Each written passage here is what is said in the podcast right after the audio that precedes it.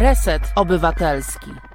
I jesteśmy. Wojtek Krzyżaniak, głos szczerej słowiańskiej szydery w waszych sercach, uszach, rozumach, a obok mnie, poczekaj, tylko muszę sobie tak... A obok mnie Wojtek Fusek. Dzisiaj dwóch Wojtków. Wojtek Fusek to jest, no dobra, powiem to, legenda mojej pracy zawodowej również, ale nie tylko. Mój były szef między innymi, to chyba ze 2 razy tak w różnych konfiguracjach, były i wydawca, były zastępca redaktora naczelnego, ale jako zastępca redaktora to nie byłeś moim szefem. Jako zastępca redaktora naczelnego Gazety Wyborczej, twórca sport.pl, połączenia, no współtwórca oczywiście, no bo to wiadomo, że się takich rzeczy już nie robi samemu,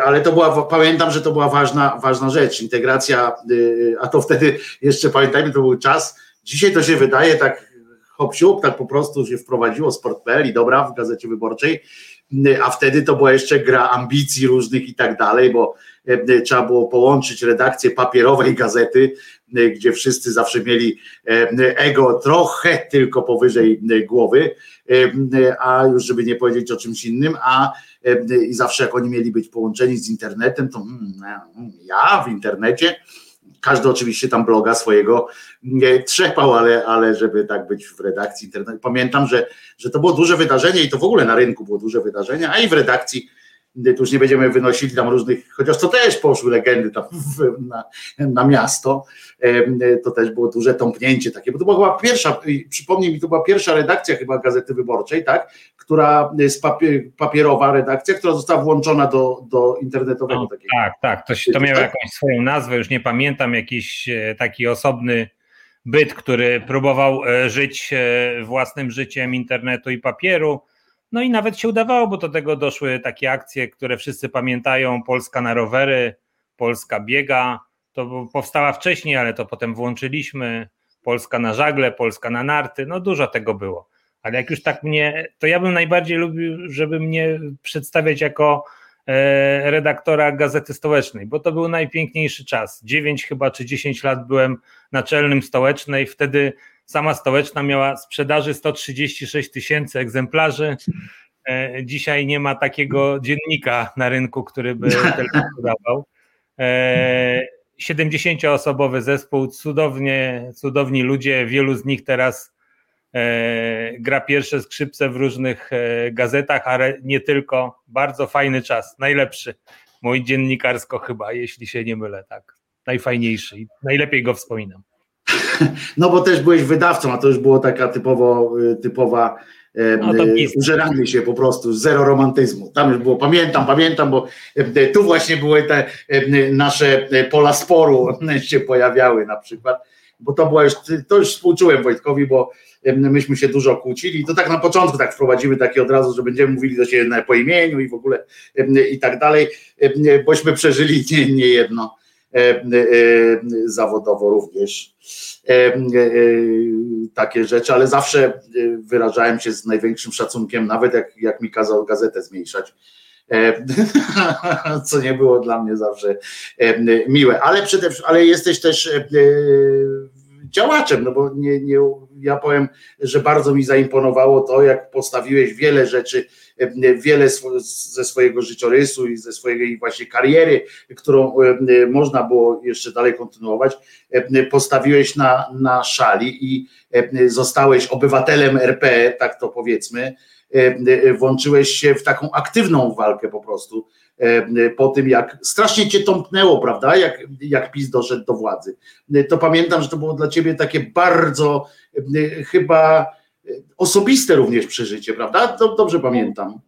Ja muszę powiedzieć, że jakby nie spodziewałem się aż tyle, ale jak nie jestem zdziwiony tym, co się dzieje i już w tym 2015 wyobrażałem sobie, pamiętając te pierwsze 2 lata wcześniejsze, że to będzie coś strasznego i porażającego, a to się jeszcze zbiegło z tym, że gazeta po chyba pół roku PiS-u, kiedy weszliśmy cyfrowo z prenumeratą, pożegnała się ze mną, to już w to nie wchodźmy, bolesny czas, ale jakby przez moment wydawało mi się, że to narzędzie, które mam, czyli praca w mediach i walka o to, żeby były wolne, przynajmniej jeśli chodzi o tematy i o to, co się chce pisać i niezależny od rządu oraz kogokolwiek innego, że to mi trochę ucieka.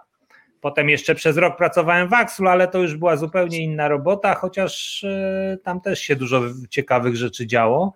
No ale tak, to mnie tąpnęło podwójnie, no bo z jednej strony najpierw doszedł PiS do władzy, najpierw przegrana Komorowskiego, którego bałem się, że tak się stanie, bo patrzyłem od kuchni na to, jak działa jego sztab. Pamiętam, jak rozmawialiśmy właśnie o tym kazusie, tym takim samozapatrzeniu się w siebie tych ludzi, którzy byli tak zachwyceni swoją robotą, że... nie wierzyło, że ktoś taki jak Duda może wygrać, prawda? No się to stało i potem była druga porażka, już dużo bardziej spodziewana. No i potem te szybkie ruchy, prawda? Zaraz się zaczął Trybunał Konstytucyjny i wtedy pierwszy raz wyszliśmy znowu na ulicę i mnie to potwornie zabolało, bo ja nigdy, jak urodziłem się w chwili, nie załapałem się na strajki studenckie, na studia zacząłem rok później, no ale były te 83, 4, te duże demonstracje, jakieś ulotki, jakieś gazetki, noszenie i brzuch mnie rozbolał już wtedy pierwszy raz, bo to absolutnie mi przypomniało tak ten Trybunał Konstytucyjny, choć tam nie było ZOMO, było niby wesoło, ale przypomniało mi się to wszystko z dawnych czasów. No i potem był jeszcze, jak pracowałem w gazecie, to spotkałem Pawła Kasprzaka, któremu tam pomagałem, żebyśmy pierwsze artykuły jego umieścili.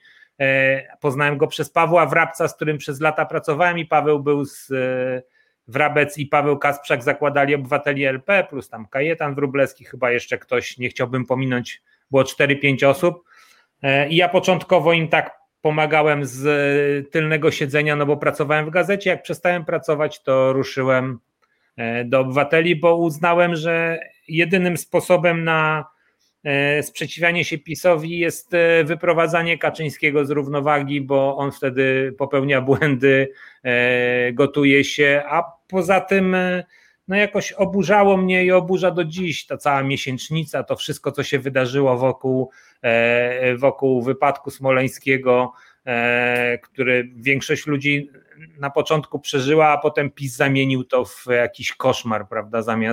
Zamiast odbyć tą żałobę tragedii, to rozciągnięto to na lata. No, już samo to, niezależnie od tego, jakby się oceniało działania PO i PiS-u i wszystkich innych wcześniej partii politycznych, no to na coś takiego, na takie bezeceństwo nie zdobył się nikt wcześniej i chyba długo się nie zdobędzie i to mnie poruszyło. Obywatele od tego zaczynali, prawda? Stawaliśmy w kilkanaście osób, a potem w kilkaset naprzeciwko i trzymaliśmy białe róże, demonstrowaliśmy. No, to był taki czas takiej walki, którą dobrze wspominam, takiego protestu, oporu. Czy coś z tego zostało? Nie wiem, zobaczymy. Ale ty, Wojtek, pomyślałeś wtedy, że jedyną formą, że już wtedy wiedziałeś, że nie ma co jakiejś przyjmować wtedy formy rozmowy z nimi, tylko że trzeba po prostu umownie oczywiście, nazwijmy to, po prostu się lać? Nie, Obywatele RP nigdy się nie lali. Nie chodzi mi o takie sensu, takie dosłowne, tylko że wiesz, to też nie byliście jakby, nie chcieliście z nimi gadać, tak? To nie były pertraktacje. No tak, ale żaden wysiłek, żadna fizyczna przemoc tutaj nie wchodziła w grę. Tak, ja uważałem, i uważam do dziś, że tu nie ma, nie możesz rozmawiać z kimś takim, bo niczego nie ustalisz. To znaczy, możesz się próbować dogadać, ale jak się dogadywać z kimś, kto nie robi pół kroku w tył? To znaczy, nawet dla względów taktycznych. Nie umieją albo nie chcą, bo być może to wcale nie jest zła strategia i oni na niej wygrywają. że nigdy nie przyznają się do najmniejszych błędów. Znaczy nie ma na świecie nikogo, nie ma takiego polityka, nie ma szefa, nie ma kierownika, nie ma lidera, który nie popełniałby błędów. Każdy je popełnia, a oni nigdy w życiu nie powiedzą, że nie zrobią kroku w tył, a jeżeli go robią, to robią go tylko na chwilę, czysto taktycznie i też wykręcają kota ogonem. I właśnie, to chciałem powiedzieć, że oni też to przedstawiają jako krok do przodu, prawda, za każdym razem. Jako krok do przodu albo jako ich wielka łaskawość, no bo ta druga strona właśnie, jest tak okropna, tak. Że no to oni, prawda, dla dobra Polski i tak dalej, no bo oni gęby mają pełne. Jako taki bonus w ogóle dla nas, nie? Jako taki bonus, no macie jeszcze i to, jak już tak bardzo chcecie. Czytam masę książek, analizuję to, ja nie jestem ani językoznawcą, ani nie zajmuję się erystyką i nie mam tutaj odpowiedniego narzędzia naukowego, ale to jest naprawdę do badania, bo to jest niezwykły sposób komunikowania się ze światem. To znaczy właściwie oni odkryli coś takiego, a to nie oni, pewno to prawica amerykańska wspierana naokoło przez rosyjskie pieniądze albo jeszcze przez kogokolwiek innego. To Tomek Piątek najlepiej opisuje. On się w tym łapie, bo ja to czytam jego każdą książkę, ale oczywiście potem już czytam na wiarę, bo już nie pamiętam kto z kim i jak i gdzie i tak dalej. Ale no to najlepiej widać, że tu przyjęto taką twardą metodę, to znaczy kłamiemy nawet jak to nie ma najmniejszego sensu, to znaczy jak widać, że wychodzisz ze sklepu z telewizorem, który właśnie i szyba jest rozbita za tobą, a ty wymyślasz sposób, w którym powiesz, że ty ratujesz to przed pożarem, bo myślałeś, że jest pożar. No coś takiego tu się cały czas dzieje, więc trudno było rozmawiać i wszyscy tak w Obywatelach uważaliśmy, że tylko taki twardy opór, przed którym oni się jakoś uginają i tam były sposoby, prawda, były takie momenty, kiedy organizatorzy tego marszu cofali się pół kroku, dawali nam przestrzeń i tak dalej, ale to było wszystko na chwilę, to znaczy, że nie ma tak naprawdę nie jesteś w stanie się z kimś takim dogadać. Nie wierzę w żadne deklaracje, oszukują nas, oszukują siebie nawzajem, oszukują Unię Europejską, no to już jest stan patologiczny generalnie, więc... Ta rzecz, o której ty mówisz, że właśnie weź tak... Ja też się zgadzam, że z nimi nie ma co, że to jest taka grupa, z którą się nie dyskutuje, tak? Bo ja z kolei uważam, że oni mają taką mentalność łobuza klasowego. Wiesz, łobuz zawsze to będzie tak, że jak wyciągniesz rękę do łobuza, to on potraktuje to jako przejaw słabości, prawda? Jeżeli my teraz byśmy do łobuza podeszli, jakiegoś gościa, takiego karka, przy tym powiedzieli, no dobra, panie Zbyszku, już tam się nie lejmy, to on będzie mówił, to wygrałem, nie? To po prostu jeszcze ci ewentualnie wpysk da. Tak wiesz, na stempel, nie? Żeby nie było... Zgadzam się z tobą w 100%, tylko że sytuacja jest jeszcze trudniejsza, bo to jest taki uproszczony model tego, z czym mamy do czynienia, a rzeczywistość jest jeszcze bardziej skomplikowana, no bo my się bawimy w niuanse, bo my mówimy kradniecie, też znowu uproszczę, a oni mówią, a PO też kradła, no i ty teraz chcesz być uczciwy. To nie jest tak, że wszyscy politycy PO byli uczciwi. Zaczynasz wchodzić w niuanse, mówić, tak, to prawda, tam też się zdarzały różne rzeczy, o których wiemy, o których pisaliśmy, o których nie pisaliśmy, bo nie mogliśmy złapać za rękę i tak dalej. Różnica jest w skali, ale tego już nie zdążysz powiedzieć, bo to się kończy i media to kończą i w ogóle rozmowa się kończy. No właśnie, no to jak kradli, to a my przynajmniej część oddajemy, prawda? I tutaj pada druga część i to mniej więcej tak wygląda ten dialog, to znaczy kłamstwo jest... Ale to jest straszne, to jest dla nas, to jest straszne, Wojtek. Wiesz, że to jest straszne, bo znamy się na tyle, że wiesz o tym, że mam w sobie organiczną taką, zresztą o te sprawy też się pospieraliśmy czasami, że ja jednak zauważam, wiesz, te sytuacje u tej drugiej strony, co według mnie nie jest symetryzmem. Czasami powiedzieć po prostu tak w dobrej wierze, na przykład jak teraz można na przykładzie powrotu Tuska to pokazać. Wiesz, przyjechał koleżka, zamiast się przygotować do tego przyjazdu, to przyjechał i 3 razy skłamał, nie? Tak wiesz, wrzucił takie rzeczy, których w ogóle się nikt od niego nie spodziewał. W ogóle on wszedł na jakieś boisko, którego w ogóle przecież nikt od niego nie oczekiwał, żeby on nagle opowiadał, że pani Kopacz chciała wprowadzić 500+. Nikt od niego tego nie oczekiwał, tej deklaracji. Więc on mógł ominąć. Nie, to on wyskoczył i powiedział. Potem coś tam jeszcze i coś tam. Nie, Wojtek, ale ja się zgadzam, że to... Znaczy ja mam nadzieję, że on jest... Po pierwsze, zacznę od tego, że mam nadzieję, że on jest przygotowany. Jeśli on nie jest przygotowany, jeśli on tego czasu nie wykorzystał ze swoimi ludźmi, z zespołem na to, żeby jak szachista mieć 5 ruchów do przodu, no to leżymy po prostu. Bo ja zresztą... No jesteśmy w dupie, można powiedzieć śmiało, tak. Ale ja właśnie myślę, że ten tydzień urlopu, Wojtku, ja myślę, że on właśnie, że ktoś mu powiedział, bo on pewnie nie z tymi ludźmi rozmawiał, wiesz, którzy mu coś nie tak wprowadzili. On naprawdę był zajętym człowiekiem, bo to się u nas tak mówi, zauważ, że ludzie tak myślą, że on tam był w tej Brukseli, rozumiesz, na jakichś wczasach, 8 lat nic nie robił, miał czas się przyglądać tej Polsce i planować powrót, nie? A on tam naprawdę miał co robić.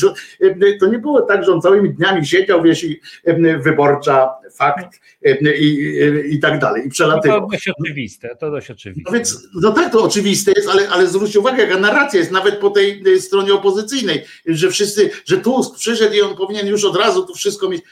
Musi mieć jakiś tam doradców. I ja to tak powiedziałem u siebie w audycji, dostałem dużo takiej, wiesz, taką mały opiernik za to, że no jak, dlaczego krytykujesz tego Tuska? Dajmy mu szansę, niech on przyjdzie. I wiesz, że tłumaczenie ludziom, że ja się podjąłem tego tłumaczenia, mówię, ale słuchajcie, przecież ja mówię to między nami przede wszystkim, bo inna rzecz jest wyjść na ulicę teraz, tak, i przyłączyć się do chóru tych pochlastów z tej prawicy i wyjść na ulicę i krzyczeć Tusk nie wracaj, albo Tusk spieprzyłeś sprawę, to jest jedna rzecz, ale jak my między sobą gdzieś rozmawiamy i jak my już między sobą przestaniemy o tym mówić, to zaczniemy się zachowywać jak Kościół katolicki, chowając udając, że nie było, wiesz, księdza gwałciciela, rozumiesz? Oczywiście proporcje i tak dalej, tak, żeby nie było... Właśnie, bo wiesz co, no Wojtek, cała tajemnica tkwi w proporcjach, bo... Może poczekaj, może wycofam tego pedofila, dobra? Że ksiądz bierze z tacy do siebie pieniądze, o tak, bo ten pedofil jest za grubym porównaniem, ale że ksiądz, wiesz, że ksiądz dobrodziej przewala tam 1 000 000 złotych na dach kościoła zamiast na coś, rozumiesz? I ja mówię, my nie możemy jednocześnie krytykować tego kościoła czy innych, że tam ukrywają jakieś swoje rzeczy, a u siebie mówić, no co prawda wiemy, że przecież żadna Kopacz nie przygotowywała żadnego 500+, ale przecież nic nie powiem, wiesz, i będę udawał, że nie wiem. No to tak, po pierwsze ja nie wiem, czy przygotowała, czy nie. Ja naprawdę nie wiem. Nie jesteś tego pewien, czy nie. Oni byli mistrzami. Pamiętaj, długie lata była narracja, że PO ma świetny PR. No, wyśmienity PR miał, jak wprowadzał emerytury, które trzeba było podnosić. To mistrzostwo. Więc być może pani Kopacz naprawdę coś takiego przygotowywała.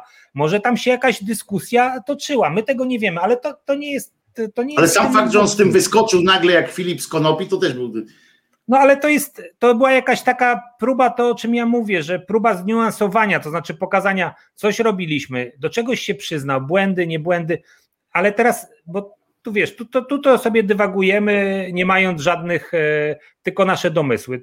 Ciekawszą rzeczą jest to, o czym mówiłeś i co jest wielkim problemem, do czego nas PiS wciągnął, prawda? Że właściwie... Wiele osób ma wrażenie, że jeśli będziemy krytykować swoją stronę, to tylko będziemy się osłabiać, bo oni się nie krytykują. Tam nie znajdziesz właściwie krytyki. No masz jednego Warzechę, który czasami wyskoczy, to go wywalą, czy tam Mazurek, prawda, ale oni tak, to jest 2 takich harcowników, którzy tylko tam czasami coś pokażą i koniec. Jak ktoś tak jak Terlikowski zmieni w pewien sposób front, to jest natychmiast wypchnięty na bok.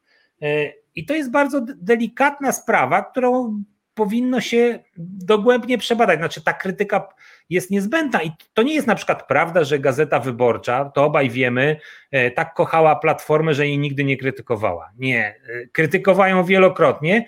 I Gorsze było to, że dostawała południe od tej Platformy za to, że krytykuje. Przecież Platforma i wszyscy rządzący byli nieustannie obrażeni na Gazetę Wyborczą za każdy tekst, bo politycy tu się bardzo nie różnią między sobą w tej sprawie. Oni uważają, że wykonują jakąś fajną robotę, a dziennikarze przychodzą i im to rozwalają, bo oni przecież już za chwilę by to wszystko pięknie ułożyli, tylko my udowadniamy, że kilku panów... Stary, nie musisz mówić, kiedyś jeden koleś z Platformy zadzwonił do mnie w sprawie telewizyjnej gazety, że jakiś dokument napisałem, o jakimś dokumencie, więc jak oni sięgnęli już tak, rozumiesz, głęboko, to ja się nawet nie chcę domyślać, jak oni wydzwaniali po dziennikarzach od gospodarki czy od polityki, skoro do mnie była ciągła wojna w tej sprawie, ale wracając do naszego głównego wątku, pytanie jest, jak krytykować i kiedy krytykować. I ja tu nie mam jasnej odpowiedzi. To znaczy, na pewno uważam, że taktyka jest ważna, jeśli jeszcze tą wojnę toczymy, bo pytanie jest, czy ją w ogóle toczymy, czy już nam zostają tylko ideały, wtedy mówmy tylko czystą prawdę, nie oglądajmy się na nic i żyjmy po prostu święci, czego i tak nikt nie doceni, prawda? Ale to jest emigracja wewnętrzna, nie? To jest emigracja wewnętrzna, to jest... No albo właśnie taka emigracja wewnętrzna, to jest trochę tak jak ten... Ja jestem w takim dylemacie, mnie to kompletnie rozwala, chyba dlatego też do mnie zadzwoniłeś, bo ja taki post popełniłem na Facebooku, który tam już w niecałe 24 godziny ma 5 czy 6 tysięcy udostępnień, 6 tysięcy lajków i większość ludzi. Trafiłem w jakiś taki czuły punkt takiego naszego rozdrgania, że my naprawdę już nie wiemy, to znaczy próbowaliśmy na ostro, to oni są brutalni. Próbujemy wyciągać do nich rękę, to oni uważają nas za słabych. Próbujemy krytykować naszych, żeby kopnąć ich w dech, żeby zaczęli coś robić, to dostajemy od swoich, nasi się obrażają i sami nie jesteśmy pewni, czy my dobrze robimy, bo tamci swoich nie krytykują. I właściwie tamta prosta linia wyznaczona przez nich, to znaczy kłamstwo, bez mrugnięcia oka, zachowanie coraz bardziej chamskie. No to, co zrobił Piotrowicz, którego aż trudno nazwać prawnikiem, z doktorem Bodnarem. To jest cymbał, ja to nie mam oporów, to jest cymbał.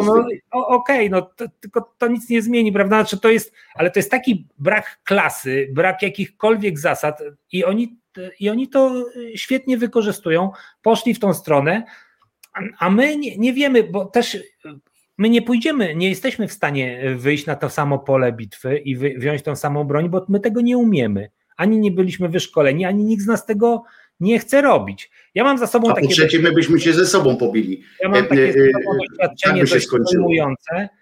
Kiedy Fakt miał wejść na rynek, to w Gazecie Wyborczej zdecydowaliśmy, że będziemy robić tabloid, żeby zająć tą przestrzeń, tylko będziemy robić tabloid bez tego całego... Czyli będą proste teksty. Bez hamidła, bez hamówy. A tam hamuwa to tam jeszcze, bez tego wymyślania. Wtedy się dowiedzieliśmy, że tam jest takie artykuły z dupy wyjęte. Nie śpię, bo trzymam szafę. Nie śpię, bo trzymam szafę. Mieliśmy to na tym. W tym wieloryb Kiśle i tak dalej. I tysiące różnych rzeczy. Wieloryb płynął, to wtedy naczelnym był Warzecha właśnie, o którym wspomniałeś. To jego pomysł. Warzecha, tak jest, trzeba powtarzać to. Tylko to nie tylko były pomysły, oni to mieli zbadane. Wiedzieli, są to posy, po których się... Wtedy się dowiedziałem, że to nie tylko finezja i bezwzględność i brak jakichkolwiek zasad, ale też wiedza. Są to posy, do których się ludzie odwołują. Taki słynny tekst o tym, że pan Waldek uderzył się w głowę i od tej pory widzi kobiety nago, jak idzie ulicą. Każdy to chciał tam przeczytać, bo po prostu to jest marzenie większości facetów, prawda? Mieć rentgena w oczach. Albo wielu facetów, może nie większości. I oni takie rzeczy wyciągali. Wiedzieli, jak uderzyć. Mieli listę osób. Małysz nigdy nie został rozjechany w Fakcie, bo wiedzieli, że naród tak kocha tego bohatera, że nie ma co chodzić za żoną Małysza albo za Małyszem, czy coś kupuje, czy nie kupuje i co tam ma za swoim płotem. Bo ich zjedzą, tak jest, bo ich zjedzą. Bo ich zjedzą i nikomu się to nie spodoba. No i to jest taka wiedza, którą, wracając do polityki, PiS też w jakiś sposób od kogoś posiadł. Ja myślę, że będący obecnie po tak zwanej naszej stronie Michał Kamiński, jeden z bardziej radykalnych i skutecznych krytyków PiS-u, dobrze wie, bo z Bielanem się tego długie lata uczyli, jak to robić i jak taką politykę prowadzić. I niestety chyba po naszej stronie nie ma takich think tanków, nie ma takiej wiedzy, jak na to odpowiedzieć. W związku z tym my się miotamy. Krytykować, nie krytykować. Trzymać gardę, zaatakować. Cofnąć się, nie cofnąć. Walić pałą tak jak oni walą, no to my nie walimy tak samo, no bo to jest... A nie myślisz, Wojtku, że naszą słabą stroną, najsłabszą naszą stroną są skrupuły? No myślę, że najsłabszą naszą stroną są skrupuły po prostu. Skrupuły, tak, i pewne zasady, pewna kultura wyniesiona ze świata, w którym jeszcze niedawno żyliśmy. No na przykład uczciwość, prawda? Uczciwość jako wada. To jest w tym momencie uczciwość jako wada, nie? No tak. To też nie chcę powiedzieć, że my jesteśmy święci, prawda? W różnych rzeczach, ale nie. Daleko nam do ta granica, gdzie dla nas coś już jest nie okej, jest nieporównywalnie bliżej niż dla nich, jeśli dla nich w ogóle jest, a jeszcze oni potem są tam szkoleni. Ja miałem doświadczenie z ministrem ozdobą. Najpierw uczestniczyłem w kilku dyskusjach z nim, kiedy on jeszcze nie był, kiedy był rzecznikiem jak on startował na prezydenta Warszawy. Prezydent, bo on był radnym Warszawy, tak. Tak, Róża Rzeplińska w dużym pokoju organizowała takie spotkania, na których czasami siadaliśmy naprzeciwko siebie i dyskutowaliśmy. To, co on tam mówił wtedy, to widać było, że był jeszcze niewyszkolony. Potrafił się cofnąć, powiedzieć, że coś źle, ale będą robić inaczej. No, wtedy był takim wierzącym uczniem. Dziś jak wychodzi i krzyczy na jednego z sędziów, nie pamiętam na którego, ale widziałem to w telewizji, w internecie z TVN-u wzięte kilka dni temu. No, gość nie mający żadnej wiedzy prawniczej krzyczy, niech pan poda mi artykuł, niech pan mi poda artykuł. Jakby no, jest po prostu przeszkolony, siedzi już w tym stadzie wysoko, uczy się tam od lepszych i osiągnął już ten stan, w którym bez mrugnięcia okiem potrafi nakrzyczeć na profesora albo sędziego, albo powiedzieć, że on tak nigdy nie mówił, albo to zostało wyjęte z kontekstu. Właściwie ci, co mówią wyjęte z kontekstu, to już tak są mięczaki właściwie, bo przecież mogli powiedzieć, nie mówiłem tego w ogóle. Bo to by znaczyło, że jest jakiś kontekst jeszcze, wiesz. To już jest niebezpieczne, nie? To już jest niebezpieczne. Ale wiesz, Wojtku, jak o tym powiedziałeś teraz, o tym zachowaniu ozdoby, na przykład i takich, albo powiedzmy sobie szczerze, takich ozdobów, bo to jest po prostu taki sznyt działania. To ja kiedyś, i to ładnych parę lat temu, rozmawiałem z Witkiem Szabłowskim, reporterem dawnym Gazety Wyborczej, teraz wybitnym autorem książek. Powiem taka ciekawostka, to jest jeden z tych niewielu, których amerykański wydawca u niego zamówił książkę i ona powinna być tłumaczona na polski ewentualnie. No, nawet potem, nie wiem. No, ta ostatnia o kucharzach, tam menu. Ona była zamówiona przez amerykańskiego wydawcę. Czytałem, ale ta o Turcji i o Rumunii są wyśmienite te książki. Tak. I to ona była zamówiona, wiesz, przez amerykańskiego wydawcę, dlatego to mówię, bo to jest taka ciekawostka po prostu, że u reportera Polaka, wiesz, zamawiają. W każdym razie i z nim i jeszcze koleżanką, która też tam właśnie od Turcją się zajmowała, ja mówię, bo pamiętam, że tam były takie, często pokazywano te sceny z tureckiego Sejmu, tam z parlamentu, że tam się lali po tych ryjach, tam strasznie to wyglądało i wtedy właśnie rozmawiałem i z Witkiem i z kimś jeszcze, z tą koleżanką i oni mi powiedzieli, słuchaj, to jest bardzo racjonalne zachowanie tam. Tam jest taka kultura, że silny jest przedstawiciel na prowincjach i tak dalej, bo to głównie się naparzali, on potem po Katowicach mi pokazał, zobacz, ten jest z prowincji, ten jest z prowincji, tam z tych się nikt nie bije, to oni siedzą kulturalnie, wiesz, krawat i tak dalej, ale ci z prowincji właśnie, gdzie oni potem jadą do siebie I oni nie mówią potem, wiesz, jakimiś liczbami, jakimiś tam procentami czy coś takiego. Tylko oni tam jadą i oni są tymi, którzy dali w ryj tamtemu gościowi, który chciał coś złego zrobić. I takie ozdoba, trochę do nadrobienia w naszym parlamencie. No jeszcze mamy tak, jeszcze nam trochę brakuje, ale wiesz o co chodzi. Na naszą skalę, gdzie jeszcze nie dochodzi tego, że u nas jeszcze tak chyba nie jest, że ktoś by dostał bonus za to, że dał komuś po mordzie po prostu, ale ta, nazwijmy to taka, wiesz, nasza biedna maczystowska, taka bieda maczystowska, ta, że wiesz, taka buta, ta arogancja, taka pewność siebie, ona wróciła, rozumiesz, w tej pierwszej kadencji jeszcze nie tak bardzo. W tej drugiej ja zauważyłem, że oni jak zbliżali się do tej drugiej kadencji, to oni właśnie lecą już taką absolutną po prostu i tam te drugie wybory wygrali na tym, że oni po prostu jako ci, wiesz, mężowie stanu, bo u nas mąż stanu to jest ten, który mocniej pierdyknie w to, który potrafi właśnie, który się, to co powiedziałeś na początku, który się nie cofa, bo tylko miękki się cofa, który potrafi, wiesz, powiedzieć, tak jak dzisiaj, słyszałeś, co pani marszałkini, czy wariatka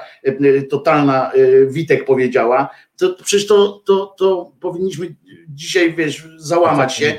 Marszałek Sejmu naszego, druga osoba w państwie teoretycznie, powiedziała, tu nie jest Unia, tu jest Polska. Rozumiesz? No to i ci ludzie, którzy tak to słyszą i odbierają w ten sposób, że Unia to jest coś obok, to jest coś jakieś... I marszałek Sejmu mówi takie zdanie, to niby jest takie, wieś, niby jedno zdanie, niby to sobie pójdzie, tak? Nie, to jest porażające.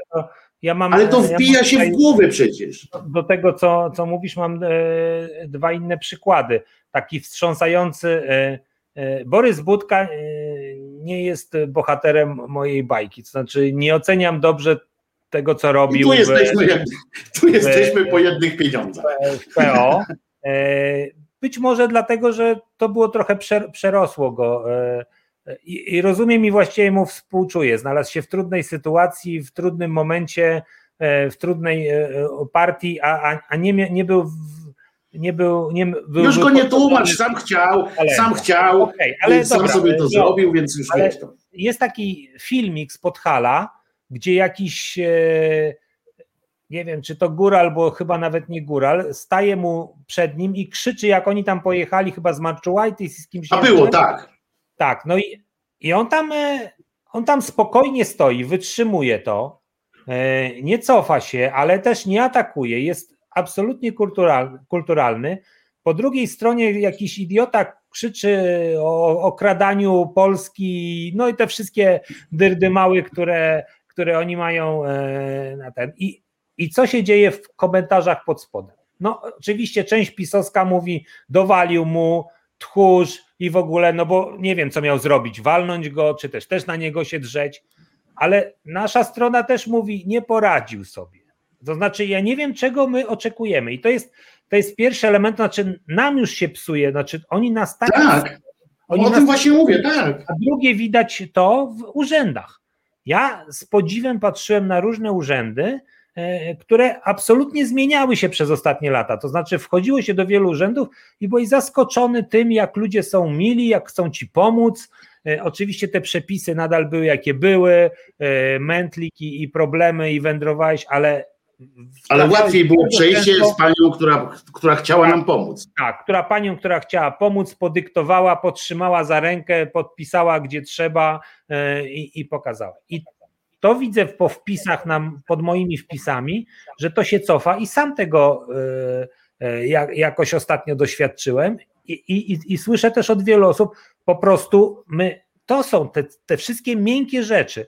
To, że zamiast docenić polityka, nawet którego nie uważamy za wybitnego, że on dał radę, znaczy zachował się jak prawdziwy polityk, to znaczy stał spokojnie, nie cofnął się, czyli tamten jechał mu, robił mu tak zwaną suszarkę, jak ten, któryś z tych trenerów angielskich swoim piłkarzom, stojąc 30 centymetrów, tylko myślę, że ten trener mył zęby kilka razy dziennie, a ten góral... No właśnie to chciałem powiedzieć Ci, Wojtek, że tu chyba, my byśmy się chyba spodziewali, na przykład ja przy okazji, ale teraz tak sobie wymyśliłem, ja bym tego nie wymyślił, żeby było jasne, nie chcę tu powiedzieć, że ja jako Budka bym tam stanął i bym to zrobił, bo że tak od razu takim refleksem bym się wykazał, ale to jest ten kierunek, prawda, którego byśmy się chyba spodziewali i który by wszyscy byśmy, chyba ten, jak on by mu podał tiktaka, nie?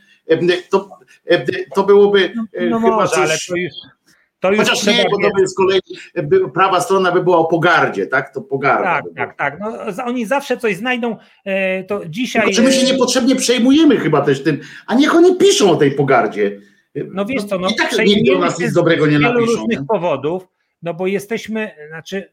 Mamy wrażenie, że nie wygrywamy, albo mamy wrażenie, że ich narracja blokuje to wszystko, co próbujemy robić. No dzisiaj mi opowiadano, że dokładnie moja żona, która jechała samochodem i słuchała różnych podcastów, aż w końcu jej się tam skończyły w Tok FM i włączyła radio Info 24, czyli to Polskie Radio na chwilę i akurat tam, Polskie Radio 24 tak, to się Polskie, nazywa. Tak.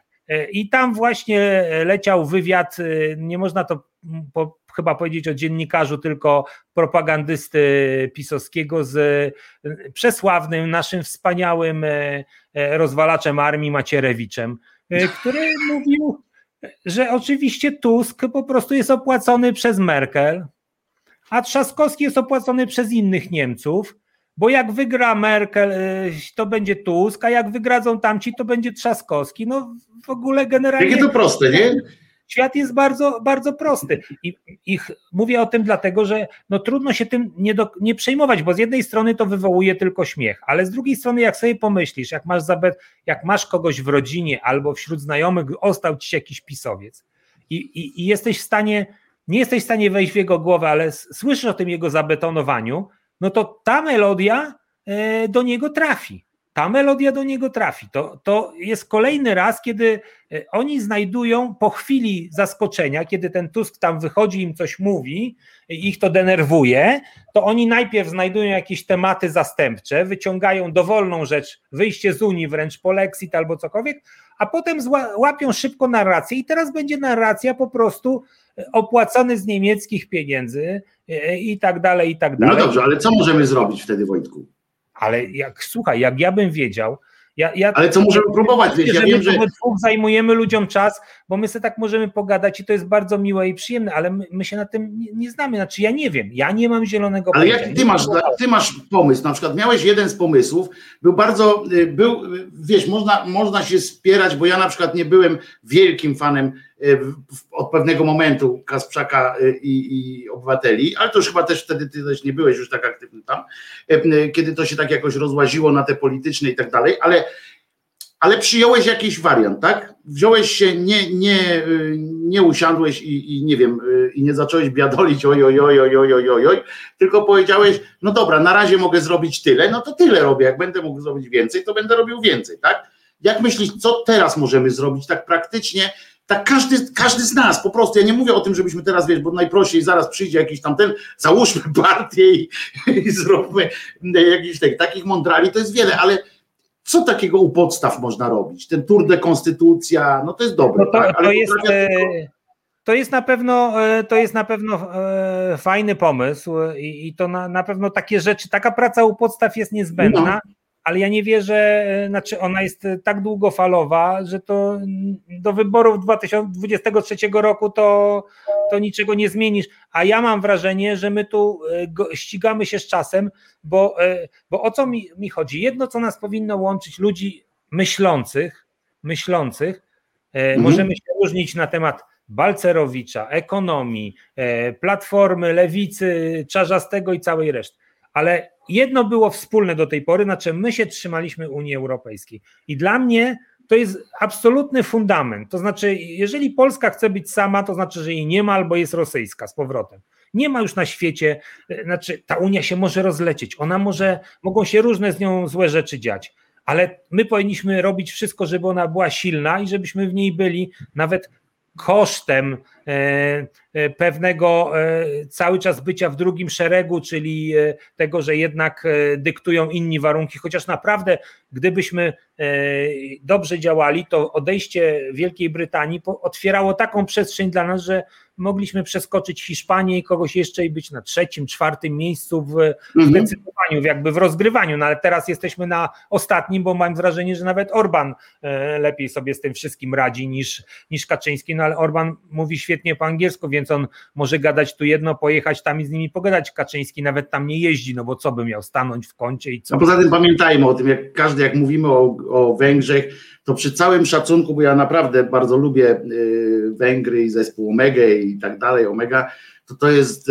państwo na skraju i to dalekim skraju Unii Europejskiej, z gospodarką taką w Unii Europejskiej i naprawdę bić się o Węgry to oni nie będą żadną miarą i czy oni przy całym, tak jak mówię, ja bym nie chciał, żeby Węgry odchodziły z Unii Europejskiej i tak dalej, ale wiemy, że polityka no nie jest jakąś grą sentymentów, tak, wielkich, więc dla Unii Europejskiej to czy Węgry będą w Unii Europejskiej, czy Węgrów nie będzie w Unii Europejskiej, to jest absolutnie sprawa jakiegoś w ogóle no, niewyobrażalnie dalekorzędowa, no tak to dalekorzędna, ja myślę, tak to powiem. Oczywiście PR-owsko zawsze będzie to wyglądało źle.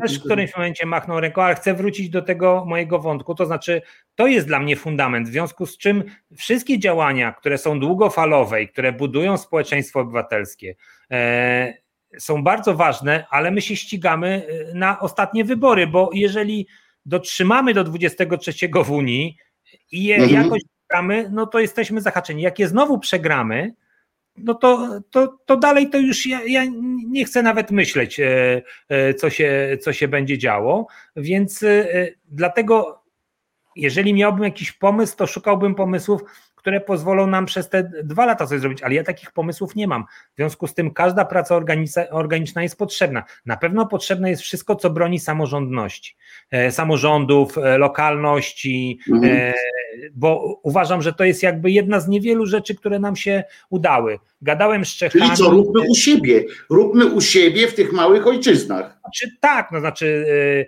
kontrolujmy nasze samorządy, zapisujmy się lokalnie do partii nie po to, żeby działać gdzieś wysoko, ale żeby może w tym terenie, zakładajmy stowarzyszenia, wspierajmy NGOsy, dawajmy na wolne media, których jest coraz mniej, to są takie rzeczy bardzo potrzebne, ale one nie są, to nie są przełamywacze, to nie jest coś, co zmieni. Zmienić może tylko dogadanie się... Ale poczekaj, Wojtku, bo tu się, zanim powiesz o tym, co może przełamać, to ja chcę, jednak bym tutaj w tym, bo to zabrzmiało pesymistycznie, że to nie są przełamywacze, a ja właśnie od 2 lat chyba właśnie swoim słuchaczom podpowiadam, że właśnie to jest jedyne, moim zdaniem oczywiście, co może przełamać, bo ja nie wierzę z kolei w spektakularną akcję, bo jesteśmy już, udowodniliśmy to, że w drugim dniu spektakularnej akcji zaczynamy lać się ze sobą i albo pozwalamy się rozgrywać jakoś, albo zaczynamy, wiesz, jak ja pierwszy raz słyszałem o tym, że jak strajk kobiet wyszedł, to jak słyszałem te pojękiwania, że no też bym poszedł, ale z tym wypierdalać to tak trochę nieładnie, rozumiesz, potem jak słyszę, że jakieś... To mnie, wiesz, jak słyszę, jak właśnie obywatele kiedyś szli coś tam robić, no ale no kurczę, ale to tak,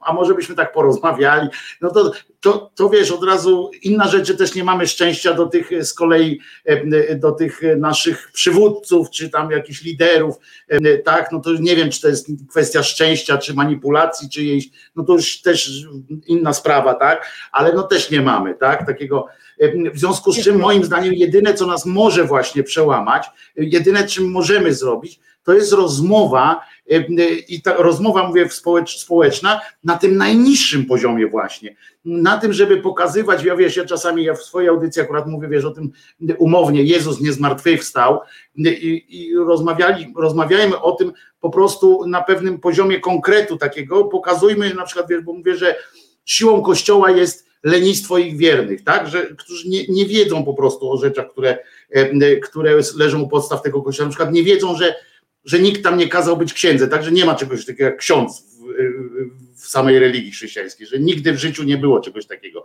jakaś hierarchia. I oni tego nie wiedzą, tak? I powtarzają, że ksiądz jest tam największym dobrem. A ja mówię, chodźcie, rozmawiajmy o tym, wiesz, próbujmy się uzbroić wzajemnie w jakieś argumenty potem, kiedy gdzieś, wiesz, na Facebooku, w jakiejś głupotce. Tu czasami mi słuchacze podpowiadają, zobacz, byłem gdzieś tam i przesyłają mi screen, nie? Że wiesz, wrzuciłem taki pyk, wiesz, ale prawdę, bo my musimy być wtedy czujni, tylko to musi nas wyróżniać, nie? Że my nie możemy przekroczyć tej granicy prawdy. Nawet trochę, nawet nie możemy wtedy tej interpretacji zrobić, tylko pokazać fakt, który zamiesza trochę.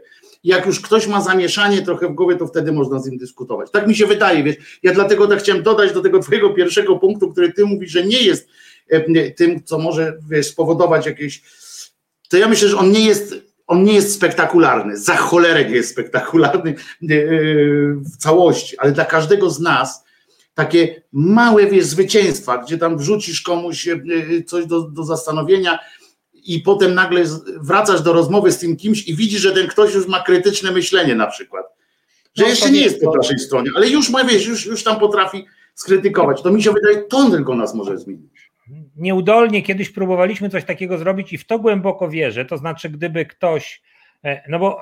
Przecież odwołajmy się do czasów komunistycznych. Ilu było tych opozycjonistów? 5 na krzyż, prawda? Plus... Nie, no na palcach 2 rąk można było policzyć. No, byli ludźmi ponadprzeciętnymi, a na dodatek co robili? No w tamtych czasach bibuła była tym, co teraz jest Facebook i tak dalej. I oni tą bibułę nieustannie produkowali i ona nie była tylko informacją, ale tam było wiele porad, wiele takich... I my żeśmy przez moment próbowali zbudować coś takiego, bo przydałoby się do dyskusji z tą drugą stroną, czy też do wytrącania jej z takiego przekonania, zabetonowania, że Tusk to jest Niemiec o wilczych oczach, PO kradnie, a my wszyscy chcemy tylko zabić Kościół katolicki albo po prostu było nam dobrze. No łapać kobiety i je skrobać, brzydko mówiąc, na przykład. No, tak, no właściwie każdy opozycjonista wyłapywać po prostu, chce, żeby można było aborcję przeprowadzać do 9 miesiąca, prawda, a nawet i dłużej. Tak?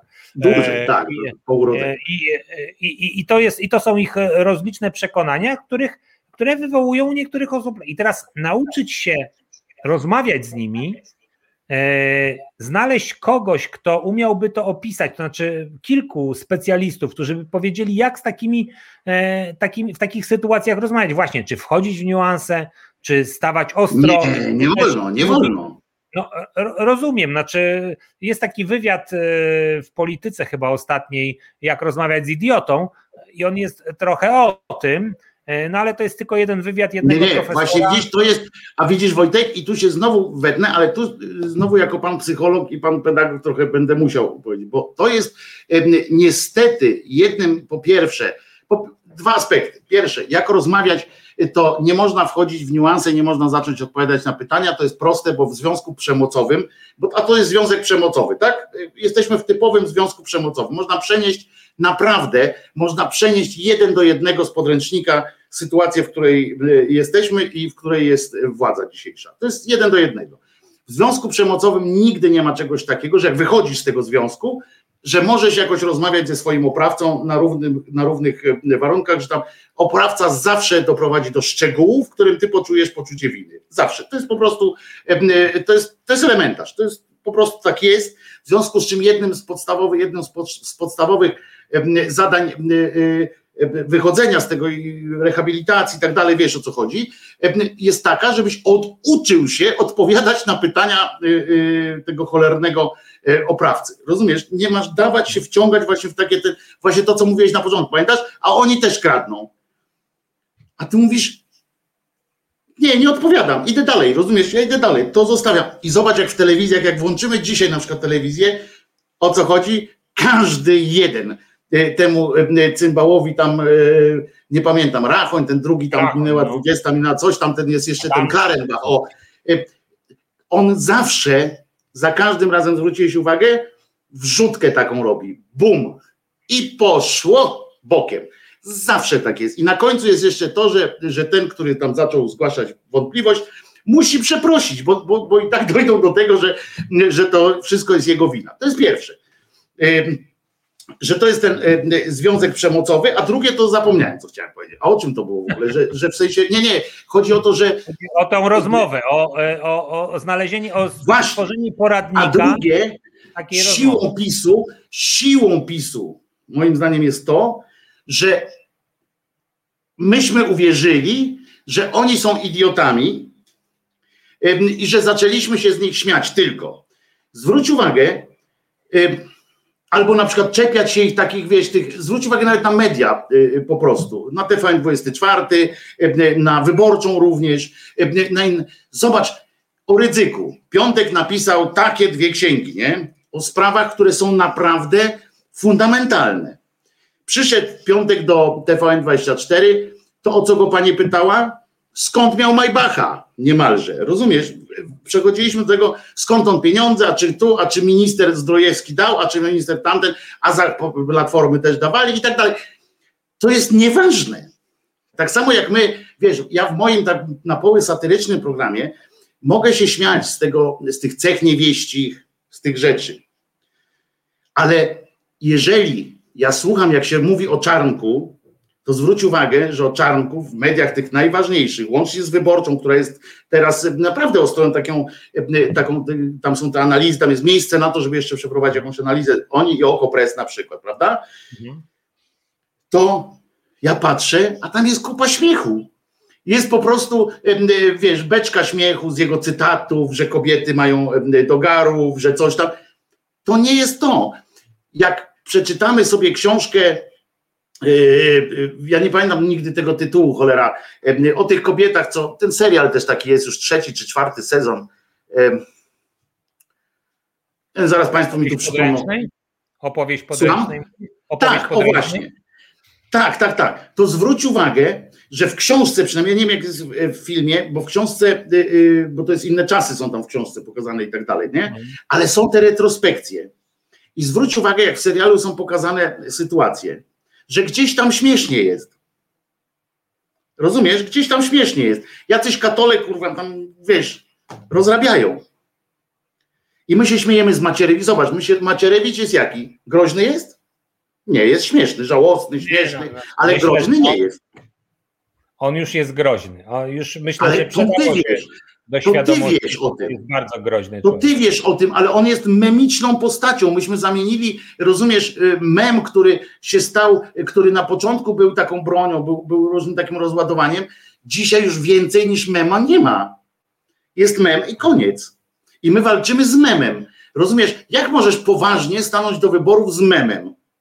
No to wiesz, to masz najlepszy przykład tego, co się wydarzyło, bo książki Tomka, przed którym chylę czoła i jeszcze raz zawsze je promuję, są trudne, to jest w ogóle niezwykłe, że facet, który pisał bardzo fajną, mocną literaturę, potrafił przejść w taki język, że właściwie z trudem się przez to przedzierasz, bo tam jest tyle faktów, no jego piekielna inteligencja pozwala mu to zrobić, ale jest przykład genialny.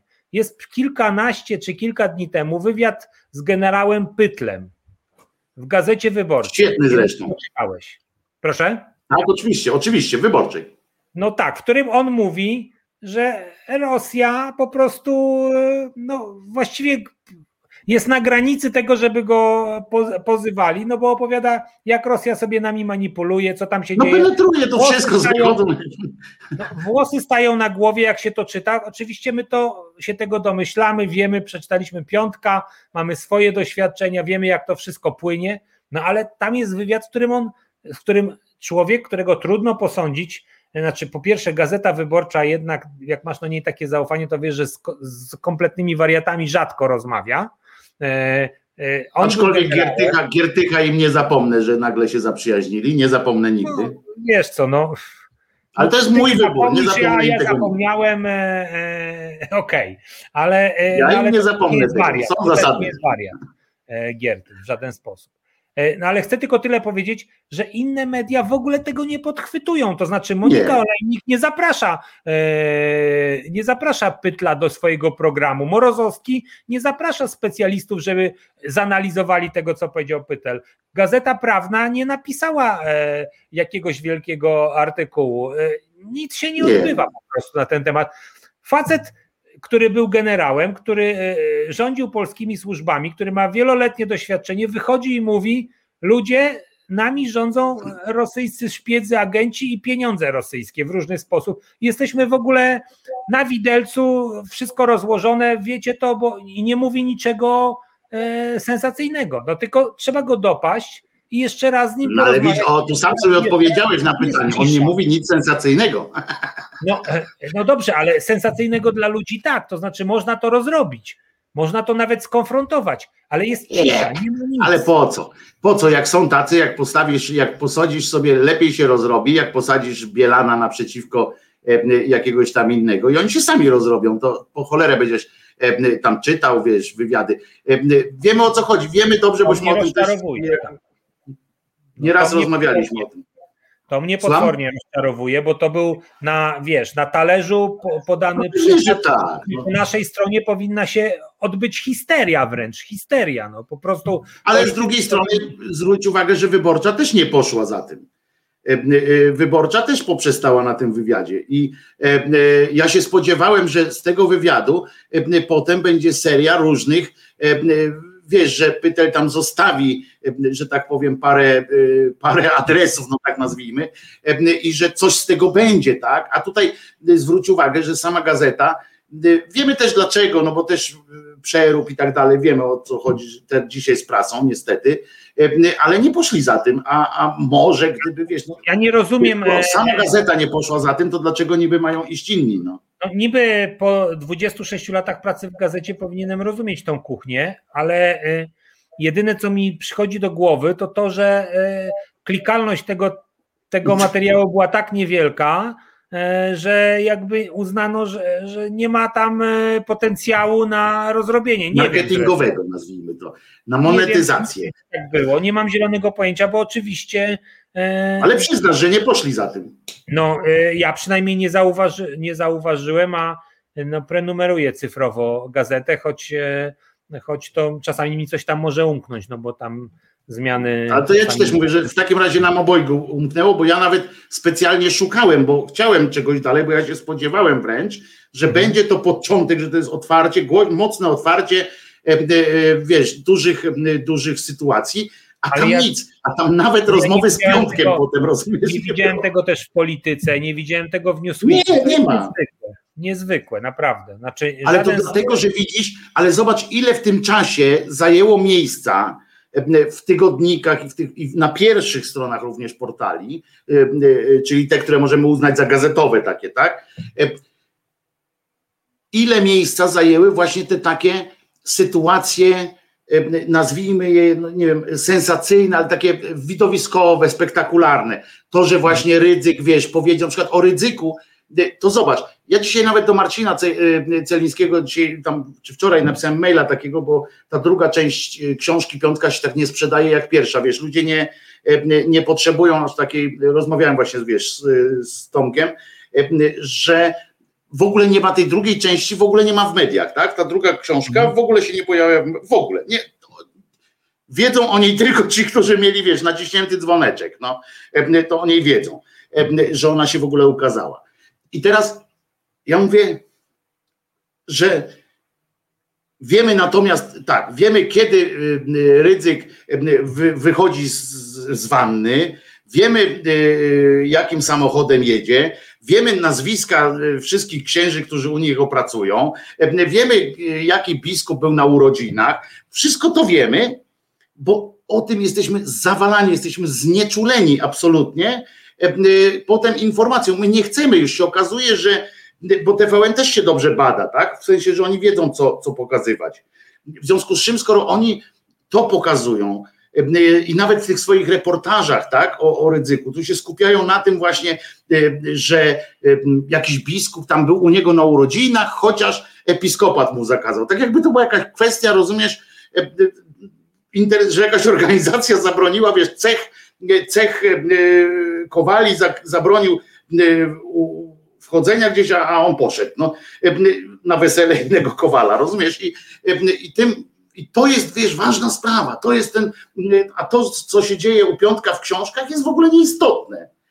Tego nie ma, rozumiesz? A ten człowiek, moim zdaniem właśnie najniebezpieczniejsze jest to, ile razy już powiedziałem, że najniebezpieczniejsze, bo jest kilka tych rzeczy najniebezpieczniejszych, ale jest to, co się dzieje pod powierzchnią tego szlamu. Ja mam czasami wrażenie aż, że oni nam specjalnie takiego Czarnka wypuścili, żeby on siał taki ferment, wiesz, tu PiS, to taki idiota, tak, który rozumiesz, ja myślę, że to nie jest wrażenie, że to nie powinno być wrażenie, że to jest pewność, to znaczy na pewno jednym z elementów tej gry, oprócz tego, co mówiliśmy o tym takim bezwzględnym kłamstwie, o tym niecofaniu się, czyli nauczeniu się, że nigdy nie mówię, że się pomyliłem, nigdy nie mówię, że popełniłem błąd, nawet jak on jest ewidentny, to jednym z tych elementów są te wrzutki i jest to rozgrywanie, wystawianie takich rzeczy, które są jakoś tam nieważne albo utwardzają ich elektorat i nawet może dają im jakąś mały punkcik procentowy w dół jechania, ale zajmują nas strasznie, a oni w tym czasie kopią prawdziwe doły, to znaczy, nie wiem, sprzedają węgiel do Rosji, przyjmują coś tam. No jest przecież, to jest trochę tak jak ta gra z tymi czołgami. Ja nie wierzę, że my kupimy te amerykańskie czołgi, ale w dziwny sposób, bez przetargu natychmiast zaczynamy kupować czołgi wtedy, kiedy chcemy zaatakować amerykański koncern medialny, prawda? No czy mówimy o amerykańskim... Jeszcze drożej je kupujemy niż cała reszta świata, nie? Drożej kupujemy niż cała reszta... stracicie, jak nie pozwolicie nam tylko zrobić tak, żeby ten koncern miał tylko 49%. Przecież my nic złego nie robimy, prawda? No tak samo jak było z Obajtkiem. Przy Obajtku skoncentrowaliśmy się... Jak już było źle i tam zaczęły media pisać, ci redaktorzy naczelni, szacunek dla nich, rezygnowali, czy też ich zwalniano, bo tam różnie było, no to oni powiedzieli, a teraz będzie Dorota Kania. Znaczy Dorota Kania będzie naczelną. No to tak. Znaczy mieli dziesiątki osób, co do których można mieć mniejszy albo większy szacunek, albo nie mieć szacunku, ale uważać, że no... Przynajmniej może jest jakiś rodzaj tak, takiego próby do gadania, przynajmniej nie wkładania kija w mrowisko, nie? Tak, i my wszyscy zamiast koncentrować się na tym, że te media, nie dość, że za po części państwowe pieniądze, nie dość, że kupujemy coś, co no, to nie jest cenny już niestety, cenny dla nas, bo tam te gazety walczą lokalnie i one powinny dalej istnieć, ale biznesowo to jest bardzo ryzykowny ruch, bo przecież media, no, ta transformacja powoduje, że wszystkie gazety mają kłopoty. Następna rzecz, jak to nawet kiedyś odzyskamy ten świat, co chciałbym bardzo wierzyć, no to co my z tym bałaganem będziemy robić? To co Orlen dalej będzie, no trzeba będzie to komuś sprzedać, nie wiadomo komu, co znowu prywatyzować, Balcerowicza wezwiemy, żeby próbował to zrobić. I my się zamiast tym wszystkim na różne sposoby zajmować, to wszyscy zakrzyknęli, no nie, skandal Kania. No oczywiście, że skandal. Nie ma gorszej osoby, nie ma bardziej bandyckiej dziennikarki chyba tam po tamtej stronie. No to tak jak... Odważna teza. No, tak mi się wydaje, no pani ma... Ważna teza, że tam jest coś bardziej niż mniej, rozumiesz? Bo no ja myślę, że tam jest w miarę równy poziom. Pani ma takie za uszami rzeczy, że ale ja myślę, że tam jest równy poziom w miarę, wiesz, taki Sakiewicz, okay, to dobra, trudno powiedzieć, żeby był dużo lepszy od niej. Wybrali kwiat kwiatu, prawda? I my wszyscy się na tym skoncentrowaliśmy, odkładając całą resztę dużo poważniejszych rzeczy. No i tak to się odbywa, to znaczy my dostajemy takie wrzutki, które albo nas wkurzają, albo głównym celem jest utwardzenie tamtego, pokazanie, że no super ludzie będą, prawda? Tam po tamtej stronie no, dajemy najlepszych z najlepszych i ta skrajna część jest szczęśliwa, a my się gotujemy, albo specjalnie pod nas jest w ogóle. No ale tak jak dzisiaj napisałem w swoim poście, no przecież to nie może być przypadek, że ja jednak powiem, że jak spojrzysz na ten świat po tamtej stronie i się postarasz, to jednak widzisz pewne różnice, prawda? To znaczy pan Terlecki jest chamem skończonym, bezwzględnym, ale nie można powiedzieć, że to nie jest człowiek inteligentny. A pani Witek... Czyli jeszcze gorzej akurat w tym kontekście. Tak, jest. A pani Witek, która zostaje marszałkiem, no jest osobą o naprawdę mocno ograniczonych możliwościach intelektualnych. Kompetencjach intelektualnych, tak to się ładnie nazywa. Potencjał ma niewielki i ona zostaje, prawda, marszałkiem. I tak masz rzecznika praw dziecka. No naprawdę można wybrać kilka osób, które załóżmy będą dbały o to, żeby dzieci się katolicko kształciły, co nas już wystarczająco burzy. Nie, wybiera się faceta, który mówi, że szczepionki są ryzykowne. Znaczy on jest jeszcze 4 kroki dalej w tym szaleństwie. I tak masz po kolei. Macierewicz na ministra wojny. No, na proszę, cokolwiek. Naprawdę. Nie na cokolwiek to jest po prostu chodząca przecież to jest ta wrzutka, tylko taka po prostu najzwyczajniej w świecie. I tak masz po kolei, prawda? No właśnie, jeszcze też zastanawiałem. Rady Mediów, Suski do Rady Mediów, no przecież ten facet nie przeczytał prawdopodobnie ani jednej gazety, nie mówiąc już o książce. On jest do Rady Nadzorczej Rady Programowej Polskiego Radia. On jest szefem Rady Programowej Polskiego Radia.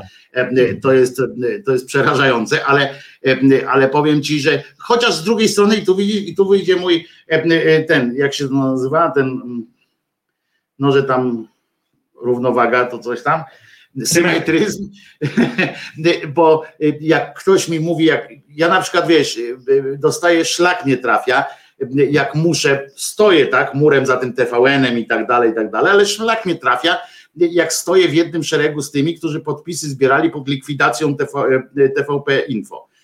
Likwidacją, bo ja nie mówię, że zmianą i tak dalej, tylko że likwidować chcą i tak dalej. I z tymi samymi ludźmi ja mam stać potem w jednym tym szeregu, ja mówię, nie, kurde, ja do dziś płacę abonament, bo ja nie chcę, żeby to ruina była, ja chcę to przejąć w dobrym standingu, ale oprócz tego, jak tak sobie ja płacę, czasami... Bo mi zabierają. Słucham? Ja płacę, bo mi zabierają, ale sam bym nie płacił. No więc widzisz, więc też wspierasz wraże media, rozumiesz?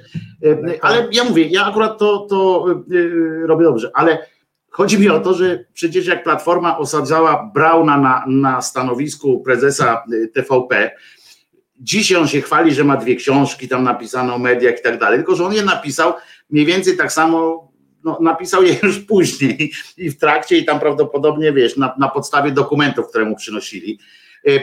Nie był żadnym fachowcem od mediów, a jak mi w radiu powiedział w Tok FM, jak się go zapytałem, jakie pan ma, co dla pana jest sukcesem w prezesury pana, 2 kadencji przypomnę, to on powiedział, że jego sukcesem jest to, że TVP przetrwała. No więc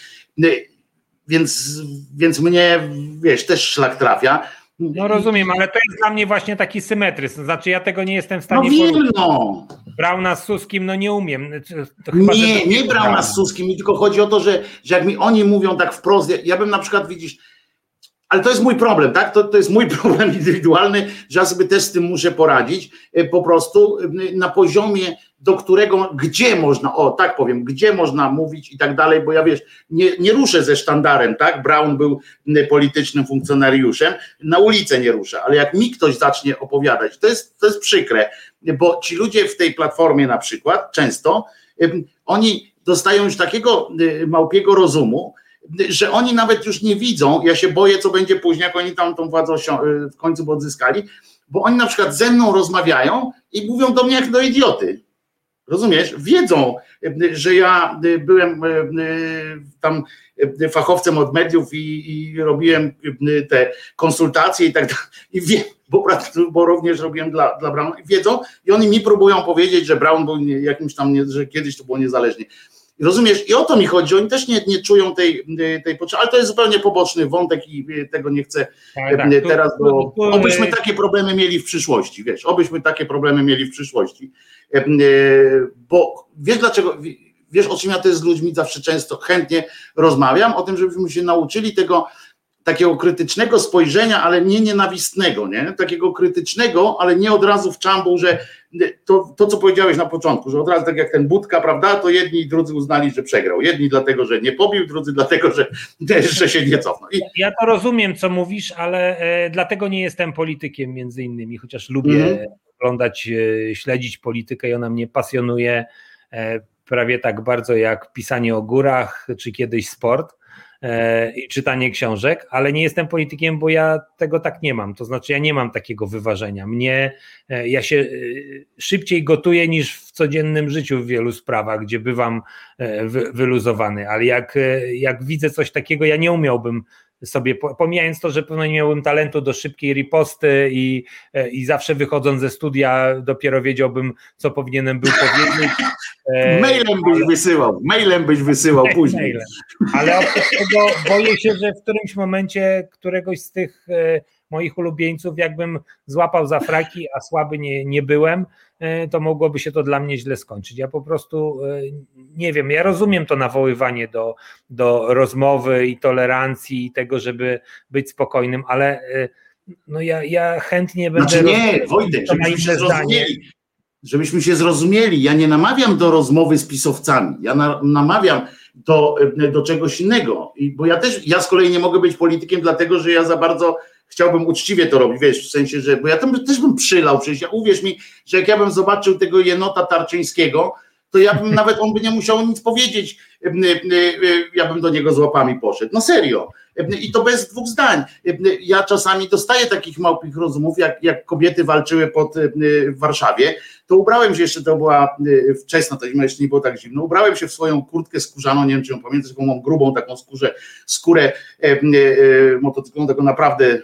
co ma 30 lat i poszedłem tam i jak próbował milicjant tam coś robić, to tą swoją skórę wykorzystałem, no co prawda na głowie jej nie miałem, więc jak w łeb dostałem to wymiękłem, skóra nie pomogła na głowie, ale wiesz, ja też mnie niesie, nie? Ja też nie potrafię tak się utrzymać, no ja tylko, że ja nie jestem sprawny bardzo dobrze, więc ja musiałbym się rozpędzić, tak? I musiałbym zadeptać kogoś, bo masą mógłbym kogoś tam zniszczyć. Mi chodzi o rozmowę, żebyśmy się nauczyli rozmawiać między sobą krytycznie, żeby potem, żeby przyzwyczaić tych naszych polityków, nazwijmy ich najszerzej tam, jak można tylko, żeby ich przyzwyczaić do tego, że nie będziemy się miziać, rozumiesz, że nie będziemy za każdym razem na wszystko im pozwalać. O ten rodzaj rozmowy mi chodzi, żebyśmy my byli między sobą gotowi rozmawiać o tym, że coś nam się nie podoba i że nie trzeba od razu, wiesz, kijem tam... Tak? No tak, ale to wiesz, wiesz o co chodzi, po tej jednej stronie, tak, żeby nie było czegoś takiego, że musimy. Ale ja muszę w obronie powiedzieć, bo kiedy nie ma kamer, ja jak byłem jeszcze w Obywatelach RP, to odpowiadałem za kontakty z politykami, robiliśmy różne projekty, akcje, inna sprawa, że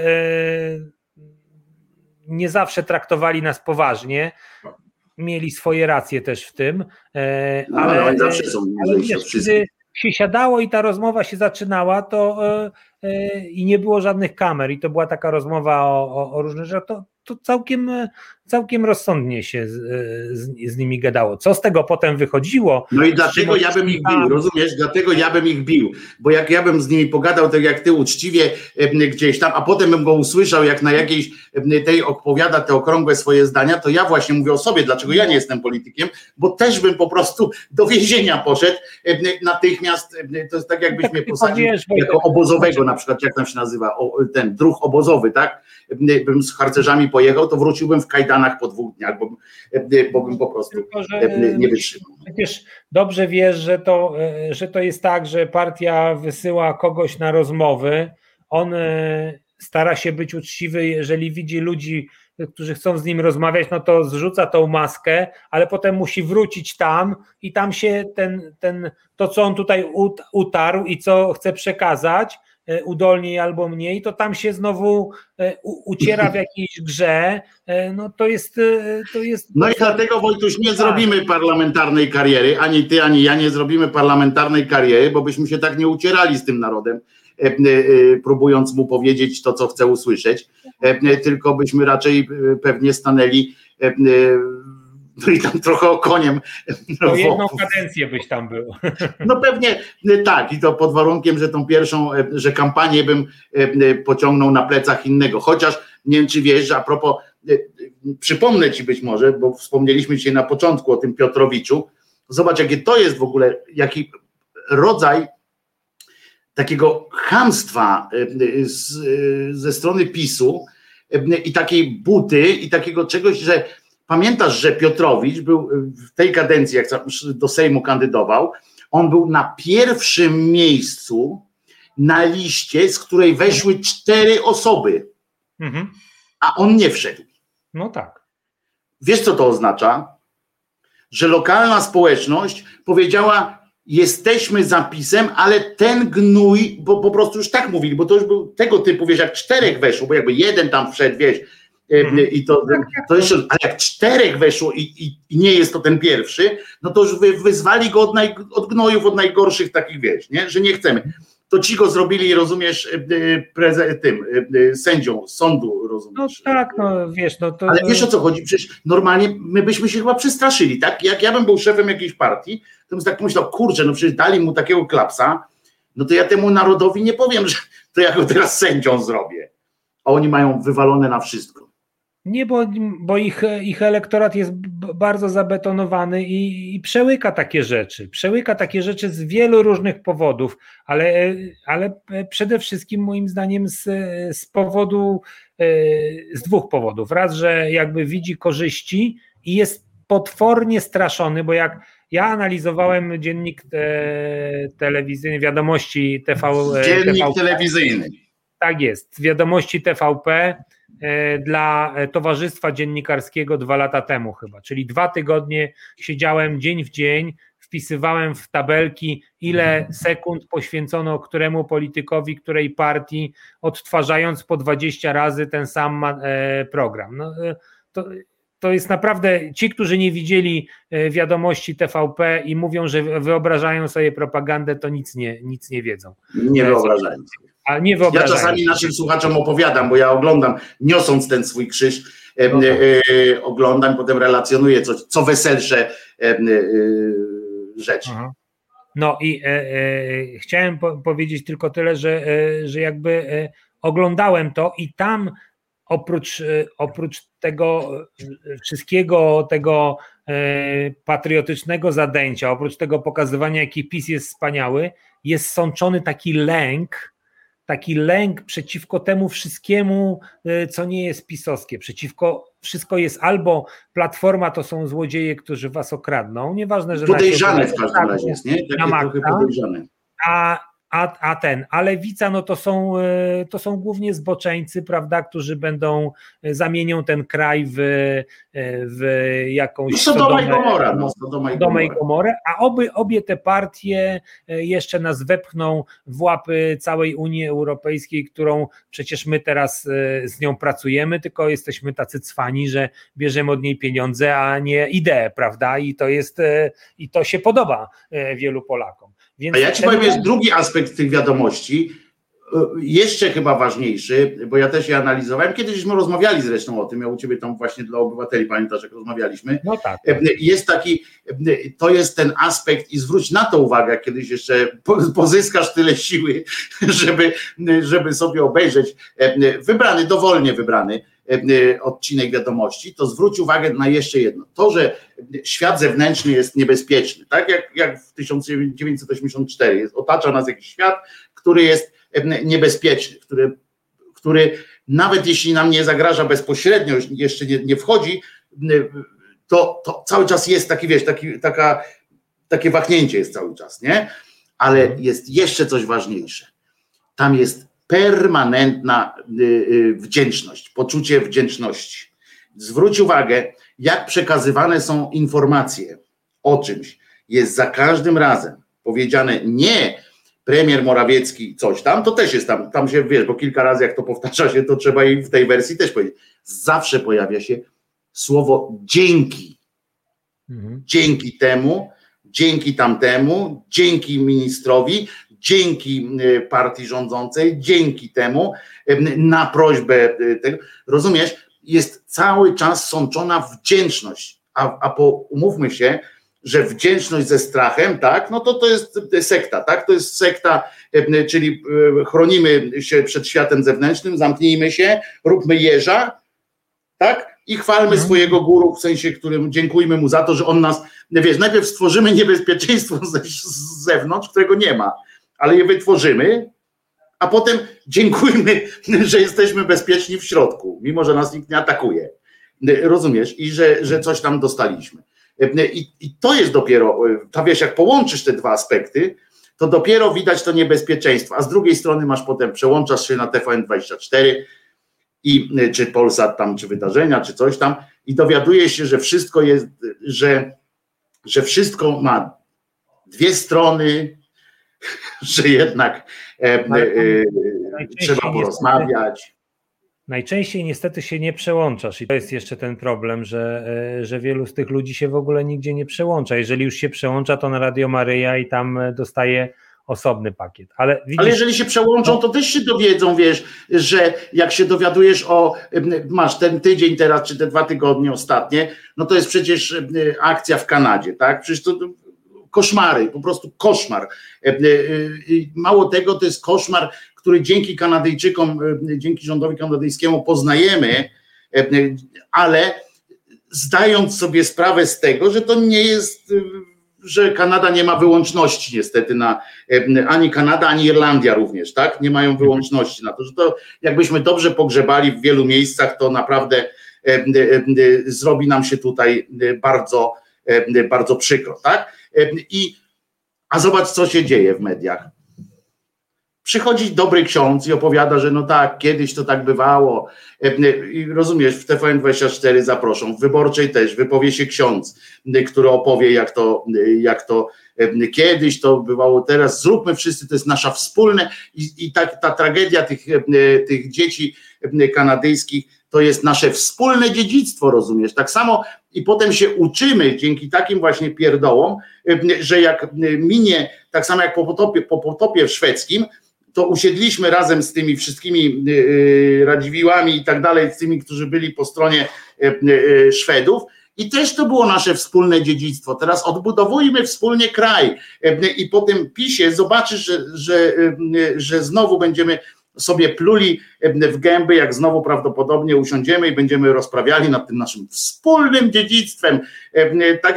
Tak jak no już chciałem powiedzieć o obozach, że też są wspólnym dziedzictwem, ale to już znowu by nastąpiło przegięcie pałki, no bo to nie jest tego typu porównanie, tak, ale no wspólnym dziedzictwem jest, wiesz, kradzież roweru też jest wspólnym dziedzictwem kradnącego i temu, któremu ukradli, no to jest też wspólne ich dziedzictwo, tak, historia i wspólna historia, połączyła nas wspólna historia roweru i ten czas PiSu też nas wspólnie połączył, nas czas wspólnego odejścia z Europy, wiesz, połączył nas, rozumiesz? No, połączył nas, nie wiesz nawet jak bardzo, no czy nic nas tak bardzo nie podzieliło, jak nas połączyło, no to znaczy to jest, wiesz, znaczy nasze rodziny się podzieliły, znajomi się podzielili, no tak. No, i to jest to wspólne dziedzictwo. Możliwości. Tylko, żeby tak dążyć do ten. Rozmawialiśmy długi czas o tym, co mamy robić. I zobacz, jak nasza. Znaczy, ja myślę, że rzecz ważna to, żeby mądrzy ludzie, do których nie aspiruję, nie jestem, ale są na pewno tacy, no już tam, żeby usiedli i spróbowali nam to wszystko uporządkować, bo nasza rozmowa jest tak samo chaotyczna, znaczy dotykamy dziesiątków wątków, bo sobie z tym wszystkim, co się dzieje, nie radzimy. Ja sobie przynajmniej nie radzę. Ja też nie. Do swojego wpisu. Ja sobie nie radzę już nie tylko na poziomie takim, że przegrywam to, że mimo poświęcenia 4 lat w Obywatelach RP, że tak powiem, niewiele się posunęliśmy, a jeszcze potem się, że tak powiem, rozjechaliśmy, no bo polityka nas podzieliła, ale ja sobie nie radzę już osobiście, ja mam kłopoty z robotą, z pracą, bo mam wrażenie, że jakby trudno mi się zabrać za cokolwiek tak do końca, bo mam wrażenie, że to wszystko jest nie ma sensu, jest miałkie, bo świat się rozlatuje. Ja martwię się klimatem, chciałbym się tylko tym klimatem martwić, bo to już jest wystarczająco duży problem i chciałbym coś w tą stronę robić, a my zamiast tego, rozwala mnie... Nieoglądanie telewizji to jest dla mnie wielki wysiłek, bo ja to całe życie robiłem, wiadomości, informacje, czytałem, ale ja już tego nie jestem w stanie przyswajać. Chciałbym, żeby mi ktoś to uporządkował, żeby ktoś pokierował i powiedział, robimy to albo tamto. Jedni ci mocniejsi idą w tą stronę, mniej mocni w tamtą i próbujemy coś razem budować. Ten chaos działań lokalnych, ten chaos walki najróżniejszych sposobów, który generuje kłótnie między nami, wojny i tu akurat ja bardzo zrobiłem duży krok od liberalizmu do lewicowości, znaczy jestem lewicowym liberałem. Jestem lewicowym liberałem. Trzeba wam wiedzieć, że to był ortodoks wolnościowy. Trzeba wam wiedzieć. Tak. Nie, wolnościowy nie, liberalny, gospodarczy. No liberalny, no tak, ale no ja mówię tak. Ale... Tak, bo teraz to faktycznie nawet język jest już tak popieprzony, że jak mówisz liberalny, ale nie wolnościowy, rozumiesz, to po prostu już można zwariować kompletnie. No, ale chcę powiedzieć, że mimo to, ale jednak wojna po naszej stronie między nami a tymi młodymi lewicowcami jest ogromna. To znaczy, ja mam często wrażenie, wcześniej jak w Obywatelach mieliśmy takich młodych lewicowców, którzy tam zresztą działają dalej na uniwersytecie, że oni tak naprawdę większą niechęcią pałali do nas niż do tego PiS-u, no bo to my byliśmy tą przyczyną wszystkich nieszczęść, to znaczy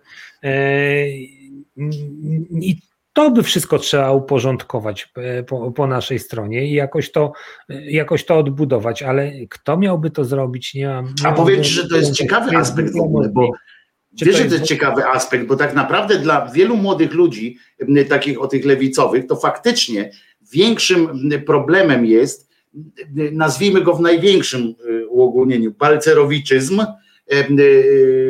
niż jakakolwiek tam pisizm. Pisizm tylko w wymiarze tych wolnościowych takich, tak, tylko właśnie takich tam prawo do aborcji, związki jednopłciowe, takie wiesz, obyczajowe sytuacje. Resztę zostawiliby całkowicie. No tam jeszcze z tymi sądami, ale to też tam, wiesz... Nie rozumieją. No może jeszcze... No więc mówię, tam z tymi sądami, no tam... No tyle o ile, tak? Może żeby Piotrowicza wygonić, no tak bardziej po personaliach by poszli, że wygonić Piotrowicza, wygonić tam kogoś, ale tam zasada, że to jest, czy tamto jest już jest okej, nie? To jest prawda, że ja sobie tak kiedyś pomyślałem i o tym chyba nikt nie rozmawia tak na poważnie, bez zacietrzewienia, tak na spokojnie. Co się wydarzy, jak ten PiS za te 2 lata odejdzie od władzy, tak? Zostanie pokonany. I teraz na tym rynku zostaną właśnie, jak to teraz się lipki, tak? Mówi lipki, ci z liberałowie to lipki, tak? I te lewaki, czy tam ta młodzież lewicująca i jak oni mają teraz razem coś zrobić, nie? Tak mi się teraz to jest takie pytanie na zaś, że tak powiem, ale czy ty uczestniczyłeś w jakiejś takiej rozmowie? Czy widziałeś coś, jakąś taką rozmowę? Tak, czy jeszcze nie? Znaczy wielokrotnie. Tak? Wielokrotnie prowadziliśmy takie rozmowy i to takie bardziej zorganizowane i też takie wewnętrzne. No jest to ogromny problem, przy czym on mi się odsuwa, bo ja coraz mniej wierzę w to, że nam się uda ten PiS odsunąć od władzy. Ale jeśli go kiedyś odsuniemy, no to będziemy, znaczy to jeden to jest ten problem, o którym mówisz, i drugi to jest taki, że to naprawdę kto to ma posprzątać? Przecież to będzie... No. Wszystko jest na sznurkach wiązane, to wszystko jest oszukane. Wchodzisz tam, zaglądasz w te dokumenty do Glapińskiego i tam się okazuje, tam się nic nie zgadza. Tam już pieniędzy naprodukowane, złoto... Ja bym się nie zdziwił, jakby się okazało, że to złoto, co przywieźli, to już jest dawno opędzlowane. Ja bym się wcale nie zdziwił, jakby się okazało, że to jest dawno, już nikt nie pamięta, że tam było. I będziesz miał prawo pracy rozwalone, wszystko rozwalone, do niczego nie przygotowani. Świat już jest prawie w XXI wieku, wszystko scyfryzowane, a u nas na szczęście e-recepty są, tak? No to jest osiągnięcie, zresztą dokonał go ten pan, który później handlował maseczkami i respiratorami, a teraz znowu się zajmuje cyfryzacją, prawda? I nic go nie dotknęło, na chwilę do Elbląga czy innego tam miasta go wysłali, żeby tam był doradcą jakiegoś prezydenta, swojego kolegi. To jest kolejny skandal, niezależnie od tego, jaka jest jego kompetencja, jak jest inteligentny, to taki człowiek bez wyjaśnienia, gdzie on przepuścił te pieniądze, no to... A jemu ale zwróć uwagę, że znowu się rozmawia o tym, że to jest pan Ciszewski, czy tam Cieszyński, i rozmawiamy, i to samo, co się dzieje, co przy okazji tych wszystkich Rydzyków, tych wszystkich innych. My patrzymy, aha, zarobił gdzieś tam pieniądze i tak dalej, ale nie patrzymy, że na tę sytuację, że ten człowiek może być niebezpieczny, bo skąd się tam wzięło, to nie może być tylko pieniądze. Ja nie wierzę w to, żeby to była akcja związana li tylko z tym, że on chciał drożej kupić, tam taniej kupić, drożej sprzedać, rozumiesz? Ja w to nie wierzę. Ja jestem przekonany, że koleżka jest gdzieś tam nieźle upierdzielony, a tu się ma zajmować cyfryzacją kraju w czasie, kiedy ostatnio teraz tak zdjęcia Dworczyka wyskoczyły z jakimś tam Radkiem czy innym. To jest dopiero, to są absurdy. To chyba nieprawda z tymi zdjęciami. Nie wiem, ale chodzi mi o to, że w ogóle taki poziom jest tej rozmowy, tak? Wiesz, o co chodzi. Ale wiesz, o co mi chodzi, że to jest poziom rozmowy, nie? Że... No tak, ale wiesz, Platforma poleciała na ośmiorniczkach, które dziś wydają się, znaczy po prostu to jest śmieszne. No to w ogóle w porównaniu z mailami, przy mailach Dworczyka albo innych rzeczach, no to w ogóle jest, to tam się, gdyby wyciąć te brzydkie wyrazy, których mogliby aż tyle nie używać, bo zdecydowanie ich nadużywa, to kilka z tych rozmów było bardzo ciekawych analiz politycznych. A widzisz, tu wracamy do początku twojej wypowiedzi, Wojtek. Bo to jest dokładnie to. Platforma popełniła wtedy grzech, że zaczęła się z tego tłumaczyć. Pamiętasz? Że zaczęli się z tego tłumaczyć, po prostu. Bo to a PiS, co by zrobił PiS? Wyobraź sobie teraz, że PiS dostaje takie taśmy. Bo już dostali przecież jakieś inne, tam były takie taśmy, były tam jakieś, nie? To co mówią? To nie my. W największym skrócie, to nie my. Coś ciekawszego wymyślają. No to trzeba by chwilę się zastanowić, bo oni by też pewno chwilę pomyśleli i zbudowali. Ale w pierwszym rzędzie mówią najpierw to nie my, aż dopiero jak potem znajdą coś innego, no to tam ktoś mówi nagle, no dobra, to my, ale to nie o tym. Rozumiesz, ale na początku mówią, to nie my, a Platforma zaczęła się i my byśmy się tak samo zaczęli, wiesz, jakby teraz naszą rozmowę ktoś tam gdzieś puścił, to my zaczęlibyśmy, no tak, ale to wtedy byliśmy pijani, no wiecie, tak jakoś tak, no ale my tak naprawdę nie myślimy, jakiś w ogóle absurd by był, a pisiory i dlatego przegrali, a pisiory, nie, ja nie znam tego pana, nie? Fusek? Nie znam. No ale to pan z nim siedzi, nie. Panie, ja z tyloma osobami siedziałem gdzieś tam na ławce, panie, co tam, rozumiesz, jest i luz, nie? I ci ludzie, ten elektorat mówi, no to pewnie tak, Manipulacja i już, i poszło.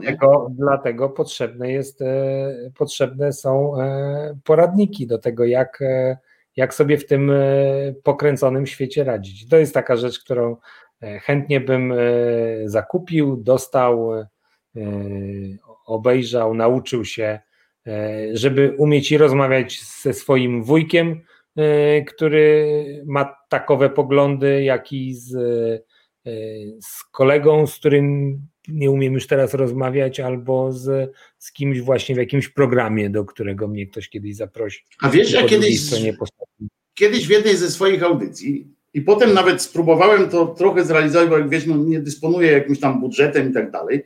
Próbowałem nawet, to chyba zgłosiłem też do naszych wspólnych znajomych, tam do gazety i tak dalej, żeby coś takiego zrobić. Pamiętasz, jest coś takiego jak Ordo Iuris. Pamiętasz, jest coś takiego, nie? Grupa opłacanych z pieniędzy Rosji. To jest to, o czym ta koleżanka nasza nie mogła mówić o tym, że są opłacanymi z Rosji przez rosyjskie pieniądze trollami. I oni mieli, oni mają coś takiego, że każdą sytuację, jak tylko nastąpi, czy w prawie, czy jak tam coś się pojawi, na przykład to, że księża nie mogli wchodzić na oddziały covidowe. Była taka akcja. Oni natychmiast, bo tam była, że jakiś tam lekarz wygonił ich, nie? Natychmiast pojawiła się u nich na tym stronie, tam PH24, czy coś takiego się nazywa, instrukcja prawna, co taki ksiądz, czy co pacjent i tak dalej ma mówić, na co się powoływać, żeby nie można było wyrzucić tego księdza. I do każdej takiej ustawy, oni wiesz, jakiś projekt ustawy, oni natychmiast piszą swoją... Ja coś takiego zaproponowałem, żeby zrobić, wiesz, zebrać, jest tylu tych prawników, zwłaszcza, że naprawdę masa prawników też coś tam by chętnie jakoś tam się przyczyniła do lepszego świata może. I żeby jakaś organizacja, jakaś fundacja. Zmieniają się akurat to środowisko zdaje dość dobrze. No więc dlatego mówię, tak, ale tu był jeszcze taką inną prawdę. Ja wiesz, sam występowałem, Wojtek, ja występowałem w spotach, wiesz, pięknie biskupa zagrałem w spocie tym świątecznym przecież naszych sędziów, ale chodzi mi o to, że wiesz, opracować natychmiast, jak Ordo Iuris przygotowuje jakieś prawo, czy jest jakaś propozycja, czy jakieś rozporządzenie wychodzi, żebyśmy właśnie to, co ty mówisz, jako takie, wiesz, kompendium, żebyśmy od razu na stronie mieli pełną odpowiedź. Na co się powołać, na który ten, żeby można było, wiesz, odbić klapsa, nie? Żeby można powiedzieć, nie przyjmuję tego do wiadomości, nie robię, nie zgadzam się, żeby, wiesz, żeby bronić swojego zdania, bo tak to, i wiesz, że nasze środowisko jakoś tak nie, wiesz, no agora woli zbierać pieniądze na współczesne dziennikarstwo, czy tam jak się mówimy, to oburza akurat, jak próbuje agora robić crowdfunding na reportaże, to mnie strasznie oburza, ale na to jakoś tak nie znaleźli czasu, powiedzieli, że oni nie są od prawa, a myślę, że tu właśnie jest, jak na mnie jest wszystko jedno, no ale jest dużo innych fundacji, ja tam nie znam tych ludzi, może do ciebie tam wyślę taki projekt, to masz tam znajomych różnych, może ktoś by to zrobił, coś takiego, no nie wiem, w przyszłości. Ale przydałoby się coś takiego? Myślisz, że to miałoby sens? Ja pytam ciebie naprawdę o to, no jesteś, wiesz... No, przydałoby się nawet, zresztą kilka było zrobione, nawet taki prosty poradnik, jak protestowaliśmy na ulicach w ramach praw, jakie mamy wobec... Tak, to wtedy zdało świetnie egzamin, tak. I właśnie takie porady, tylko wiesz, od razu... Tak, tylko od razu odnoszące się do jakiegoś tam głupiego przepisu, który zostaje wprowadzony. Właśnie teraz w tej pandemii pamiętasz, ile do przepisów było wprowadzanych idiotycznie. To fajnie, wiesz, żeby podawać od razu na co, gdzie. Na poziomie ulicy to zdało bardzo dobrze swoją rolę, bo ci policjanci byli zamęczani pytaniami, do których każdy miał prawa. Ci, którzy wsiadali do Donysek, krzyczeli numery telefonów i tak dalej. Nawet jeśli to było, nic się tak aż strasznego nie działo, to była bardziej uciążliwość, no to tworzyło klimat, atmosferę, im się też gorzej działo. Oczywiście z czasem i ta policja się zmieniła, bo ja jeszcze pamiętam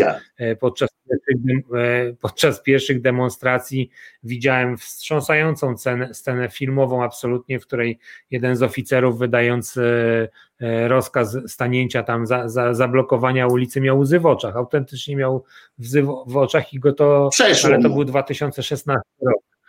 Nie, myślę, że już dawno albo nie jest policjantem, albo go przesunięto w inne miejsca, tu przyjeżdżają... Albo go złamano po prostu. Młodzi wyćwiczeni. Albo go złamano. Chłopcy. Albo go złamano, tak. Ja ci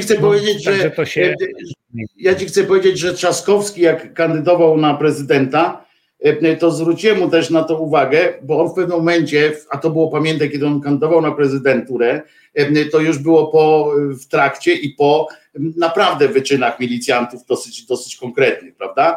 I on nagle zaczął dziękować milicjantom za to, że tam coś. Ja tak mówię, kurde, Jak teraz, w tym momencie, jak ty dziękujesz za coś tam uogólniając, mają czuć wsparcie ci, którzy gdzieś tam odmówili, ci jakieś tam eventy, bo tam są na pewno tacy, którzy odmówili gdzieś ruszenia do czegoś, i jaką mają mieć nadzieję, że będzie inaczej i że nie warto się przyłączyć do swoich kolegów, którzy leją pałami, że skoro i tak jesteśmy jako jedno traktowani, no to idziemy w to. Także to mi się nie podoba bardzo, niestety, ale ja na nich mówię milicja od dawna już. Pamiętam, wyciągałem też, a propos mi się przypomniało, jak opowiadali, że tych akcjach, jakie tam do tych sub wprowadzali, to mi się od razu Gdynia przypomniała, wiesz, lata 80, ja tam w Gdyni 2 razy w tygodniu na pierdolka, to przypomniało mi się teraz, jak w Warszawie porobiliśmy, to udawało się czasami kogoś wyciągnąć z tej nyski, znaczy teraz to nie nyski, tylko teraz te nowoczesne samochody, to pamiętam się łapało teraz kogoś. Tak, się łapało teraz, wiesz, łapaliśmy i tam milicja w tamtą, a my w drugą. Kilka osób się wyciągnęło, także przypomniało mi się to też, no może to zabrzmi trochę jak w filmie Barei, tak, że też dzięki Barei, my tam ci pokazujemy tego Bareję, się śmiejemy z komuny, ale dzięki temu, przez właściwie w takim razie, nie dzięki, tylko przez Bareję mamy sentyment do komuny, a nie złość na nią, zwróć uwagę, prawda? I to jest tak właśnie, to jest to, o czym ja mówię, bo było śmiesznie, a nie strasznie, jak tak z perspektywy, tak coraz śmieszniej, nie? Im dalej jesteśmy, to było coraz śmieszniej. My byliśmy teza, młodzi. Której bałbym się bronić tej tezy. Ja jakoś nie czuję sentymentu do tamtych czasów, chociaż to były czasy mojej młodości. Nie czuję, bo i tam i teraz najbardziej boli mnie to, że wtedy pamiętam moje pierwsze wyjazdy na zachód były po prostu upokarzające, jak człowieka nie było stać nawet na hamburgera i widział świat, który jest kompletnie inny niż nasz świat.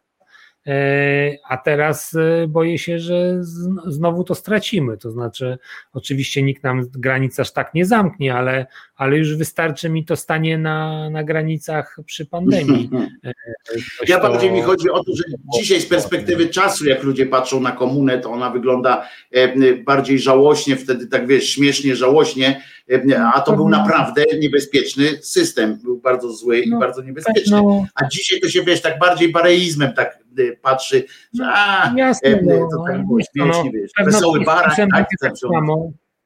Z PiS-em będzie tak samo być może kiedyś za dawnych czasów, tak jak opisujemy II Rzeczpospolitą z wielkim sentymentem, a przecież to też był bieda, nędza, mizeria, i Kartuska, Bereza. Od demokracji po 26 roku było daleko. Był i obóz koncentracyjny i kilku... Bereza to normalnie się przecież...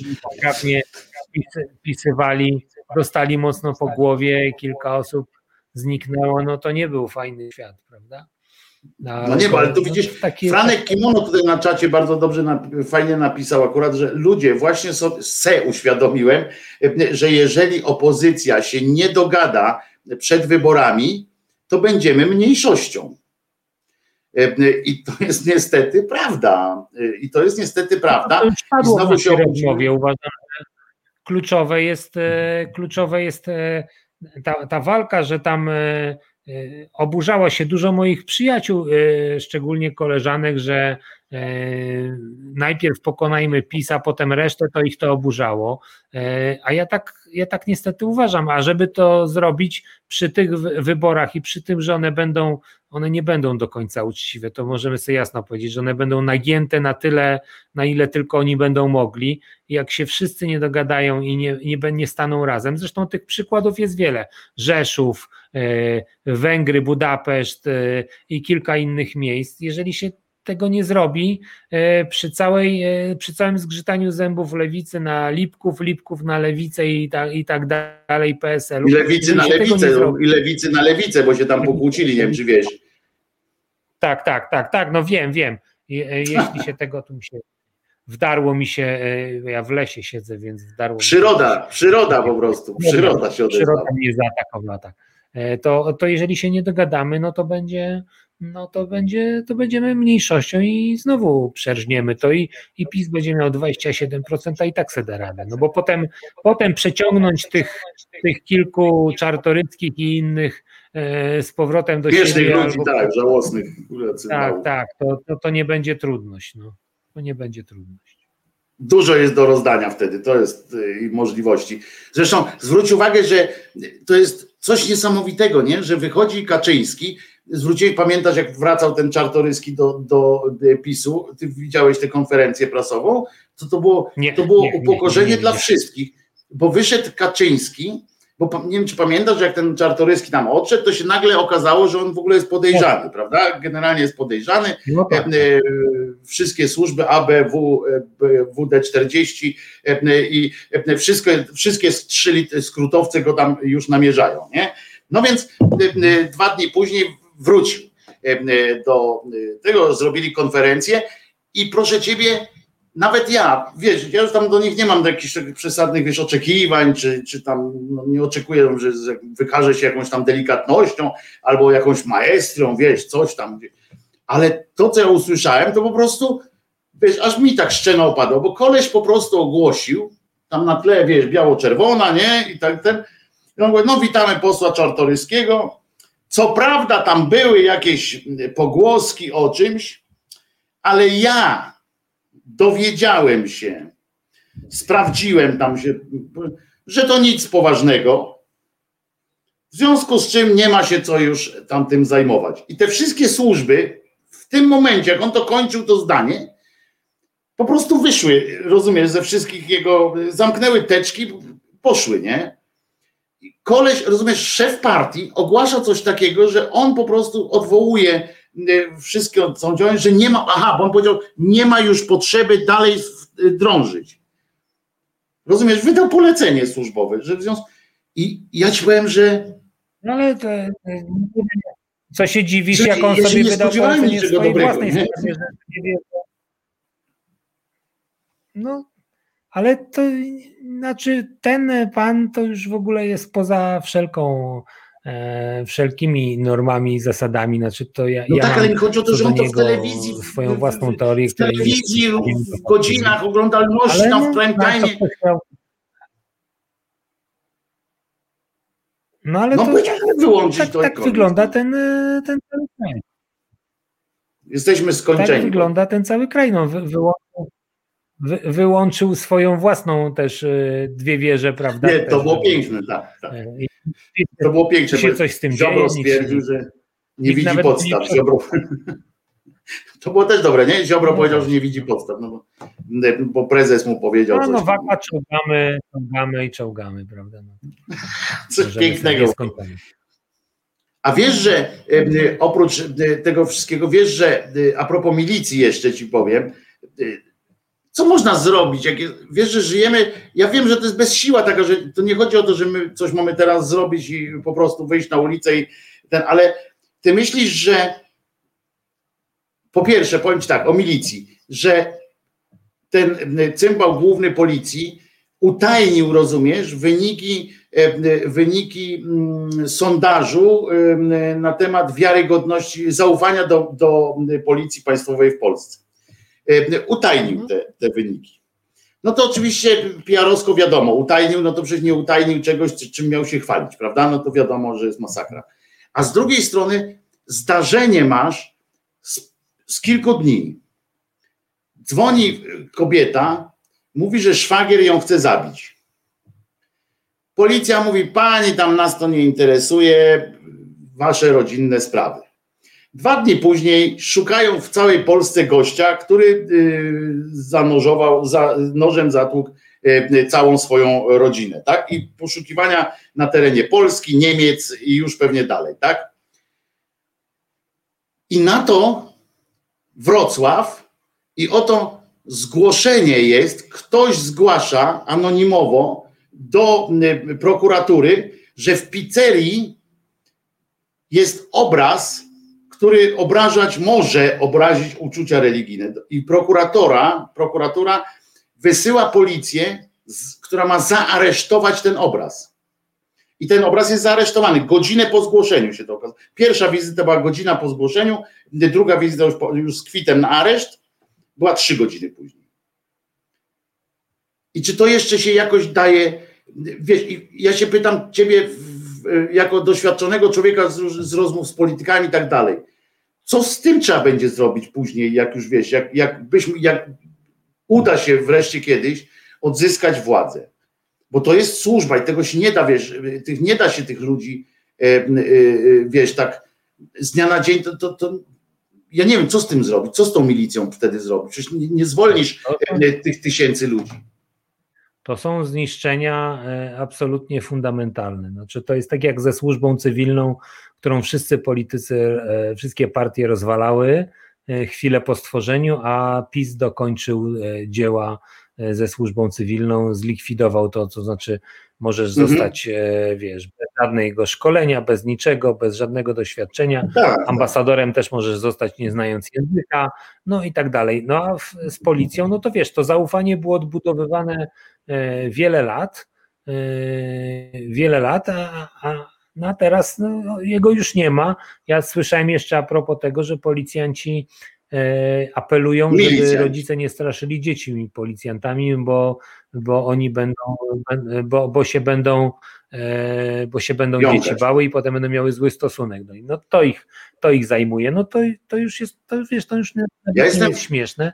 No, ale jakbyś, czy to się da jakoś odkręcić, trzeba będzie, wiesz, zamknąć tę służbę? Na głowie, no, wszystko. Ale myślisz, że to się jakoś da? Ile czasu trzeba będzie potem? I nie kto się może tym zająć? Wiesz, tak? 20 lat, 15. No znowu będzie trzeba przyjmować nowych świeżaków, którzy będą chcieli, ale nie będą umieli, a część tych, którzy tu działali, ale się na czymś znają, to ich będzie trzeba zostawiać. No to tak będzie, no wiesz, no to jest policja, to jest jedno, czy tam jak ty nazwasz milicję, ale no ja tak aż nie przejdę, policja, ale masz przecież nasz cały kontrwywiad, nasz wywiad, tego wszystkiego nie ma, to jest zawsze, wszystkie państwa mają z tym kłopot, wszystkie, nie wyłączając no przecież to się buduje dekadami, a nie... To jakoś działa, u nas tego już w ogóle nie ma, no to są jakieś żarty, co tam się odbywa, my jesteśmy po prostu ślepi, kompletnie. No. Jeszcze prostu... teraz, ja mieszkam tutaj teraz sobie w lesie, na wsi i tu sobie pracuję i tutaj mamy, i tu doceniam jakby działalność straży pożarnej. To jest taka jedna z ostatnich służb, no, może poza Toprem i Goprem i ratownikami medycznymi, która jeszcze, wiesz, z jakimś poświęceniem działa, ale PiS przecież na to chce położyć łapę, no i czym to się skończy? No bo chce położyć łapę, bo to jest jedna z ostatnich rzeczy, które jeszcze do końca nie przyjęli. No i czym to się skończy? No tym samym, że rozwalimy, nawet nie będzie nikt, nie będzie miał kto jeździć do drobnego pożaru, no bo albo do wycięcia drzewa, no tak to się skończy. Wszystko, na czym kładą łapę, wszystko, co przejmują, to się rozpada albo jest na sznurki i przestaje funkcjonować w znanym schemacie, tylko zaczyna być jakąś wynaturzoną karykaturą tego wszystkiego, co... A wiesz, że ja jakiś rok temu, czy jak się tam zaczęły te, wiesz, te jatki z milicją, to ja kiedyś taki apel wygłosiłem do milicjantów, że my jesteśmy częścią jednego organizmu i że właśnie o tym zaufaniu, tak, i o tym, że tak długo trwało dochodzenie do takiego momentu, że jak milicjant, że jak policjant już wtedy gonił kogoś, to postronni ludzie podstawiali nogę temu uciekającemu w pewnym momencie, nie? Bo najpierw za komuny się broniło, tam się udawało, że nagle furmanka wyjechała i tak dalej, żeby ktoś uciekł, bo na wszelki wypadek to może być jakiś tam opozycjonista, tak? Doszliśmy długim kulemansem do takiego momentu, kiedy pomagało się policji słabo, bo jak kogoś policja goniła, to widocznie zrobił coś złego, prawda? A ostatnio znowu czytam, rozumiesz? I ja mówiłem do nich, uważajcie, bo kiedyś wam będą nogi podstawiali, jak będziecie naprawdę potrzebowali pomocy. I ostatnio czytam, słuchaj, i już wierzę, że się to ziściło, ja nie chcę powiedzieć, że jestem tu zaraz wróż Jackowski czy coś takiego, bo to żadna satysfakcja tak naprawdę, bo policja jest potrzebna, uczciwa. Ale wiesz, że się takie coś wydarzyło? że koleś uciekał i rozumiesz, i nikt nie wiedział, co to jest. To nie wiadomo było, czy to jest koleś, wiesz, czy to przed chwilą zabił kogoś, czy ukradł, czy coś. Ale coś tam krzyknął jakoś pewnie politycznie, coś takiego i na wszelki wypadek, wiesz, tu ktoś przechodził, tam ktoś ten i milicjant tak musiał zapindalać, nie? Żeby ich nie złapał. I to jest niebezpieczne, bo wiesz, że to ma niestety obosieczna jest niestety sytuacja, no, prawda? Nie. A jednak znaczy, tak do tego dojdzie. Zerwanie więzi społecznych to jest najgorsza rzecz, jaka może być. No to się dzieje i w tych urzędach, dla państwa, i w relacjach z policją. Dla społeczności. Każdej innej. Znaczy, no, to jeszcze jak w tym kraju, gdzie Kościół odgrywał taką rolę, już nie odgrywa, ta więź też jest naruszona, no bo ona musi być, prawda? No to już nie masz do czego się odwołać, no. Czesi mają swoje karczmy, Niemcy mają szacunek do prawa, Szwajcarzy mają swoje doliny, w których tam głosują, a potem razem się to zbiera. Każdy się do czegoś odwołuje. Francuzi do dokonań rewolucji francuskiej, niezależnie co byśmy o niej myśleli i tak dalej. Mówię w ogromnym uproszczeniu.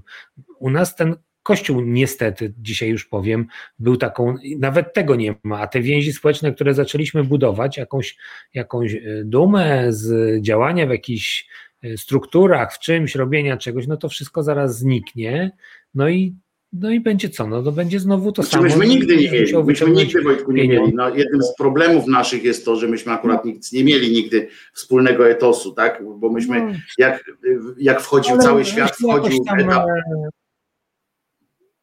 Nie mieliśmy, bo jak cały świat wchodził w etap tworzenia się państw jako takich i tworzenia struktur, to myśmy wtedy byli pod rozbiorami, nie tworzyliśmy czegoś takiego, nie stworzyliśmy sobie etosu, tak, swojego. Naszym etosem była walka i uprzykrzanie życia zaborcom. Na pochybel, wiesz, naszym zawołaniem to było na pochybel, wiesz, i trudno budować na tym przyszłość czegokolwiek, no i tak nam zostało, ale to już zupełnie na inną rozmowę, Wojtek, jest. Wiesz, że 2 godziny rozmawialiśmy, nie miały być piosenki, w ogóle odjazd pełen. Bardzo się cieszę, że udało nam się tyle pogadać ze sobą, bo tęskniłem do takich rozmów i naprawdę nie pamiętam już, kiedy myśmy spędzili tyle czasu. 2 godziny to powinno się mu fundować jakiś prezent, ale myślę, że nie było nikogo takiego, kto by 2 godziny z nami wytrzymał. Myślę, że był po niektórych wpisach na czacie, pamiętam, że byli i na początku te osoby były i są teraz niektóre, naprawdę, ale jestem naprawdę Ci wdzięczny, że znalazłeś czas w tej trudnej dla Ciebie również sytuacji, bo ja wiem, że przeżywasz to bardzo wewnętrznie i zresztą podziwiam Cię za to, że dla Ciebie jesteś tą osobą, dla której ten kraj naprawdę ma znaczenie, wiesz, dla którego to miło wiedzieć, że są tacy ludzie, tak, dla których to jest na serio, wiesz, dla których ta sytuacja się dzieje na serio i no współczuję Ci również, no bo to jest, wiesz, no, z jednej strony Ci gratuluję, że masz takie podziały, ale z drugiej strony no to jest krzyż jak jasna cholera, tak, to jest trauma, no ale niesiesz ją, Polakiem jesteś. To Ci się należy, jak śpiewał ten Adaś Nowak, tak? Jestem Polakiem, mam na to papier i cały system zachowań. No więc... Chciałbym powiedzieć, że jestem Europejczykiem, ale chyba niestety nie jestem, bo się urodziłem w Polsce i daleko mi do Europy. No. Nie, jesteśmy Europejczykami, nie dajmy się wprowadzić właśnie, wiesz, bo słowa mają znaczenie i jak my sami zaczniemy nawet żartem, wiesz, coś takiego gadać, to się gdzieś, wiesz, to się gdzieś tak nagle znieświeżymy na to, wiesz o co chodzi, nie? Tak się ha, a potem nagle jak ktoś nam to powie na serio, to my nie zauważymy, że to już jest serio. Wiesz, myślałem, że to dalej jest ten sam żart, a ta na pochybel pani Witek, która nie jest w Unii, bo ona już nie jest w Unii, ona jest w Polsce, ona, zobacz, jak to jest totalne niezrozumienie, co to jest w ogóle Unia. To jest kobieta dorosła, która wykształcona jest i ona nie wie w ogóle, ona nie rozumie pojęcia Unia Europejska, rozumiesz? Dla niej to jest, że ona do Unii wyjeżdża na przykład, rozumiesz? Ona jedzie do Unii. W ogóle to jest coś niesamowitego dla mnie. To jest, co gorsza, ona nawet nie jedzie.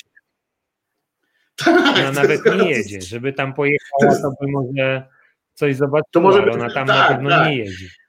Ale coś niesamowitego też, że ktoś może tak w XXI wieku takie coś powiedzieć, że wiesz, że to jadę do Unii, nie jadę do Unii, gdzieś tam, gdzieś. Dobra, dziękuję Ci, Wojtku, jeszcze raz, bardzo Ci dziękuję. Przypominam wszystkim, oczywiście wszemi wobec, że Jezus nie zmartwychwstał i dzięki temu możemy sobie żyć swoim życiem, a nie zmuszać się do jakiegoś cholernego poczucia winy, które nam niszczy plany. Dziękuję Wojtkom za udany wieczór. Widzisz? Cały wieczór ktoś z nami spędził. Wojtkowie, szacun, dobranoc. Widzisz, ludzie wytrzymują. To są dobrzy ludzie, Wojtku, i pomyśl sobie o tym, że nie jesteś sam wśród tych ludzi. Naprawdę, ja z nimi często rozmawiam.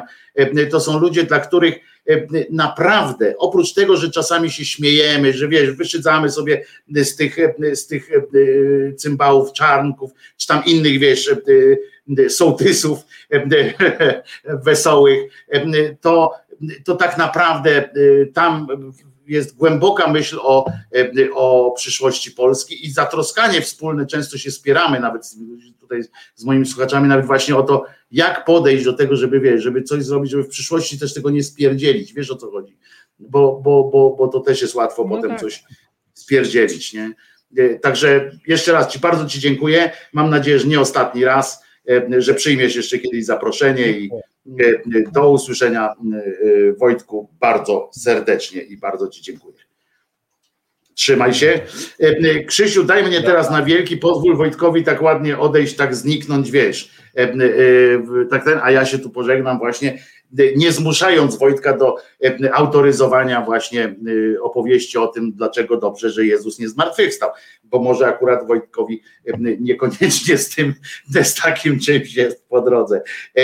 Dziękuję jeszcze raz wszystkim, pamiętajcie, Jezus nie zmartwychwstał jednak, a my się widzimy jutro w poniedziałek, przepraszam, o godzinie 10 na kanale Głos Szczerej Słowiańskiej Szydery i pamiętajcie, wspierajcie również Reset Obywatelski.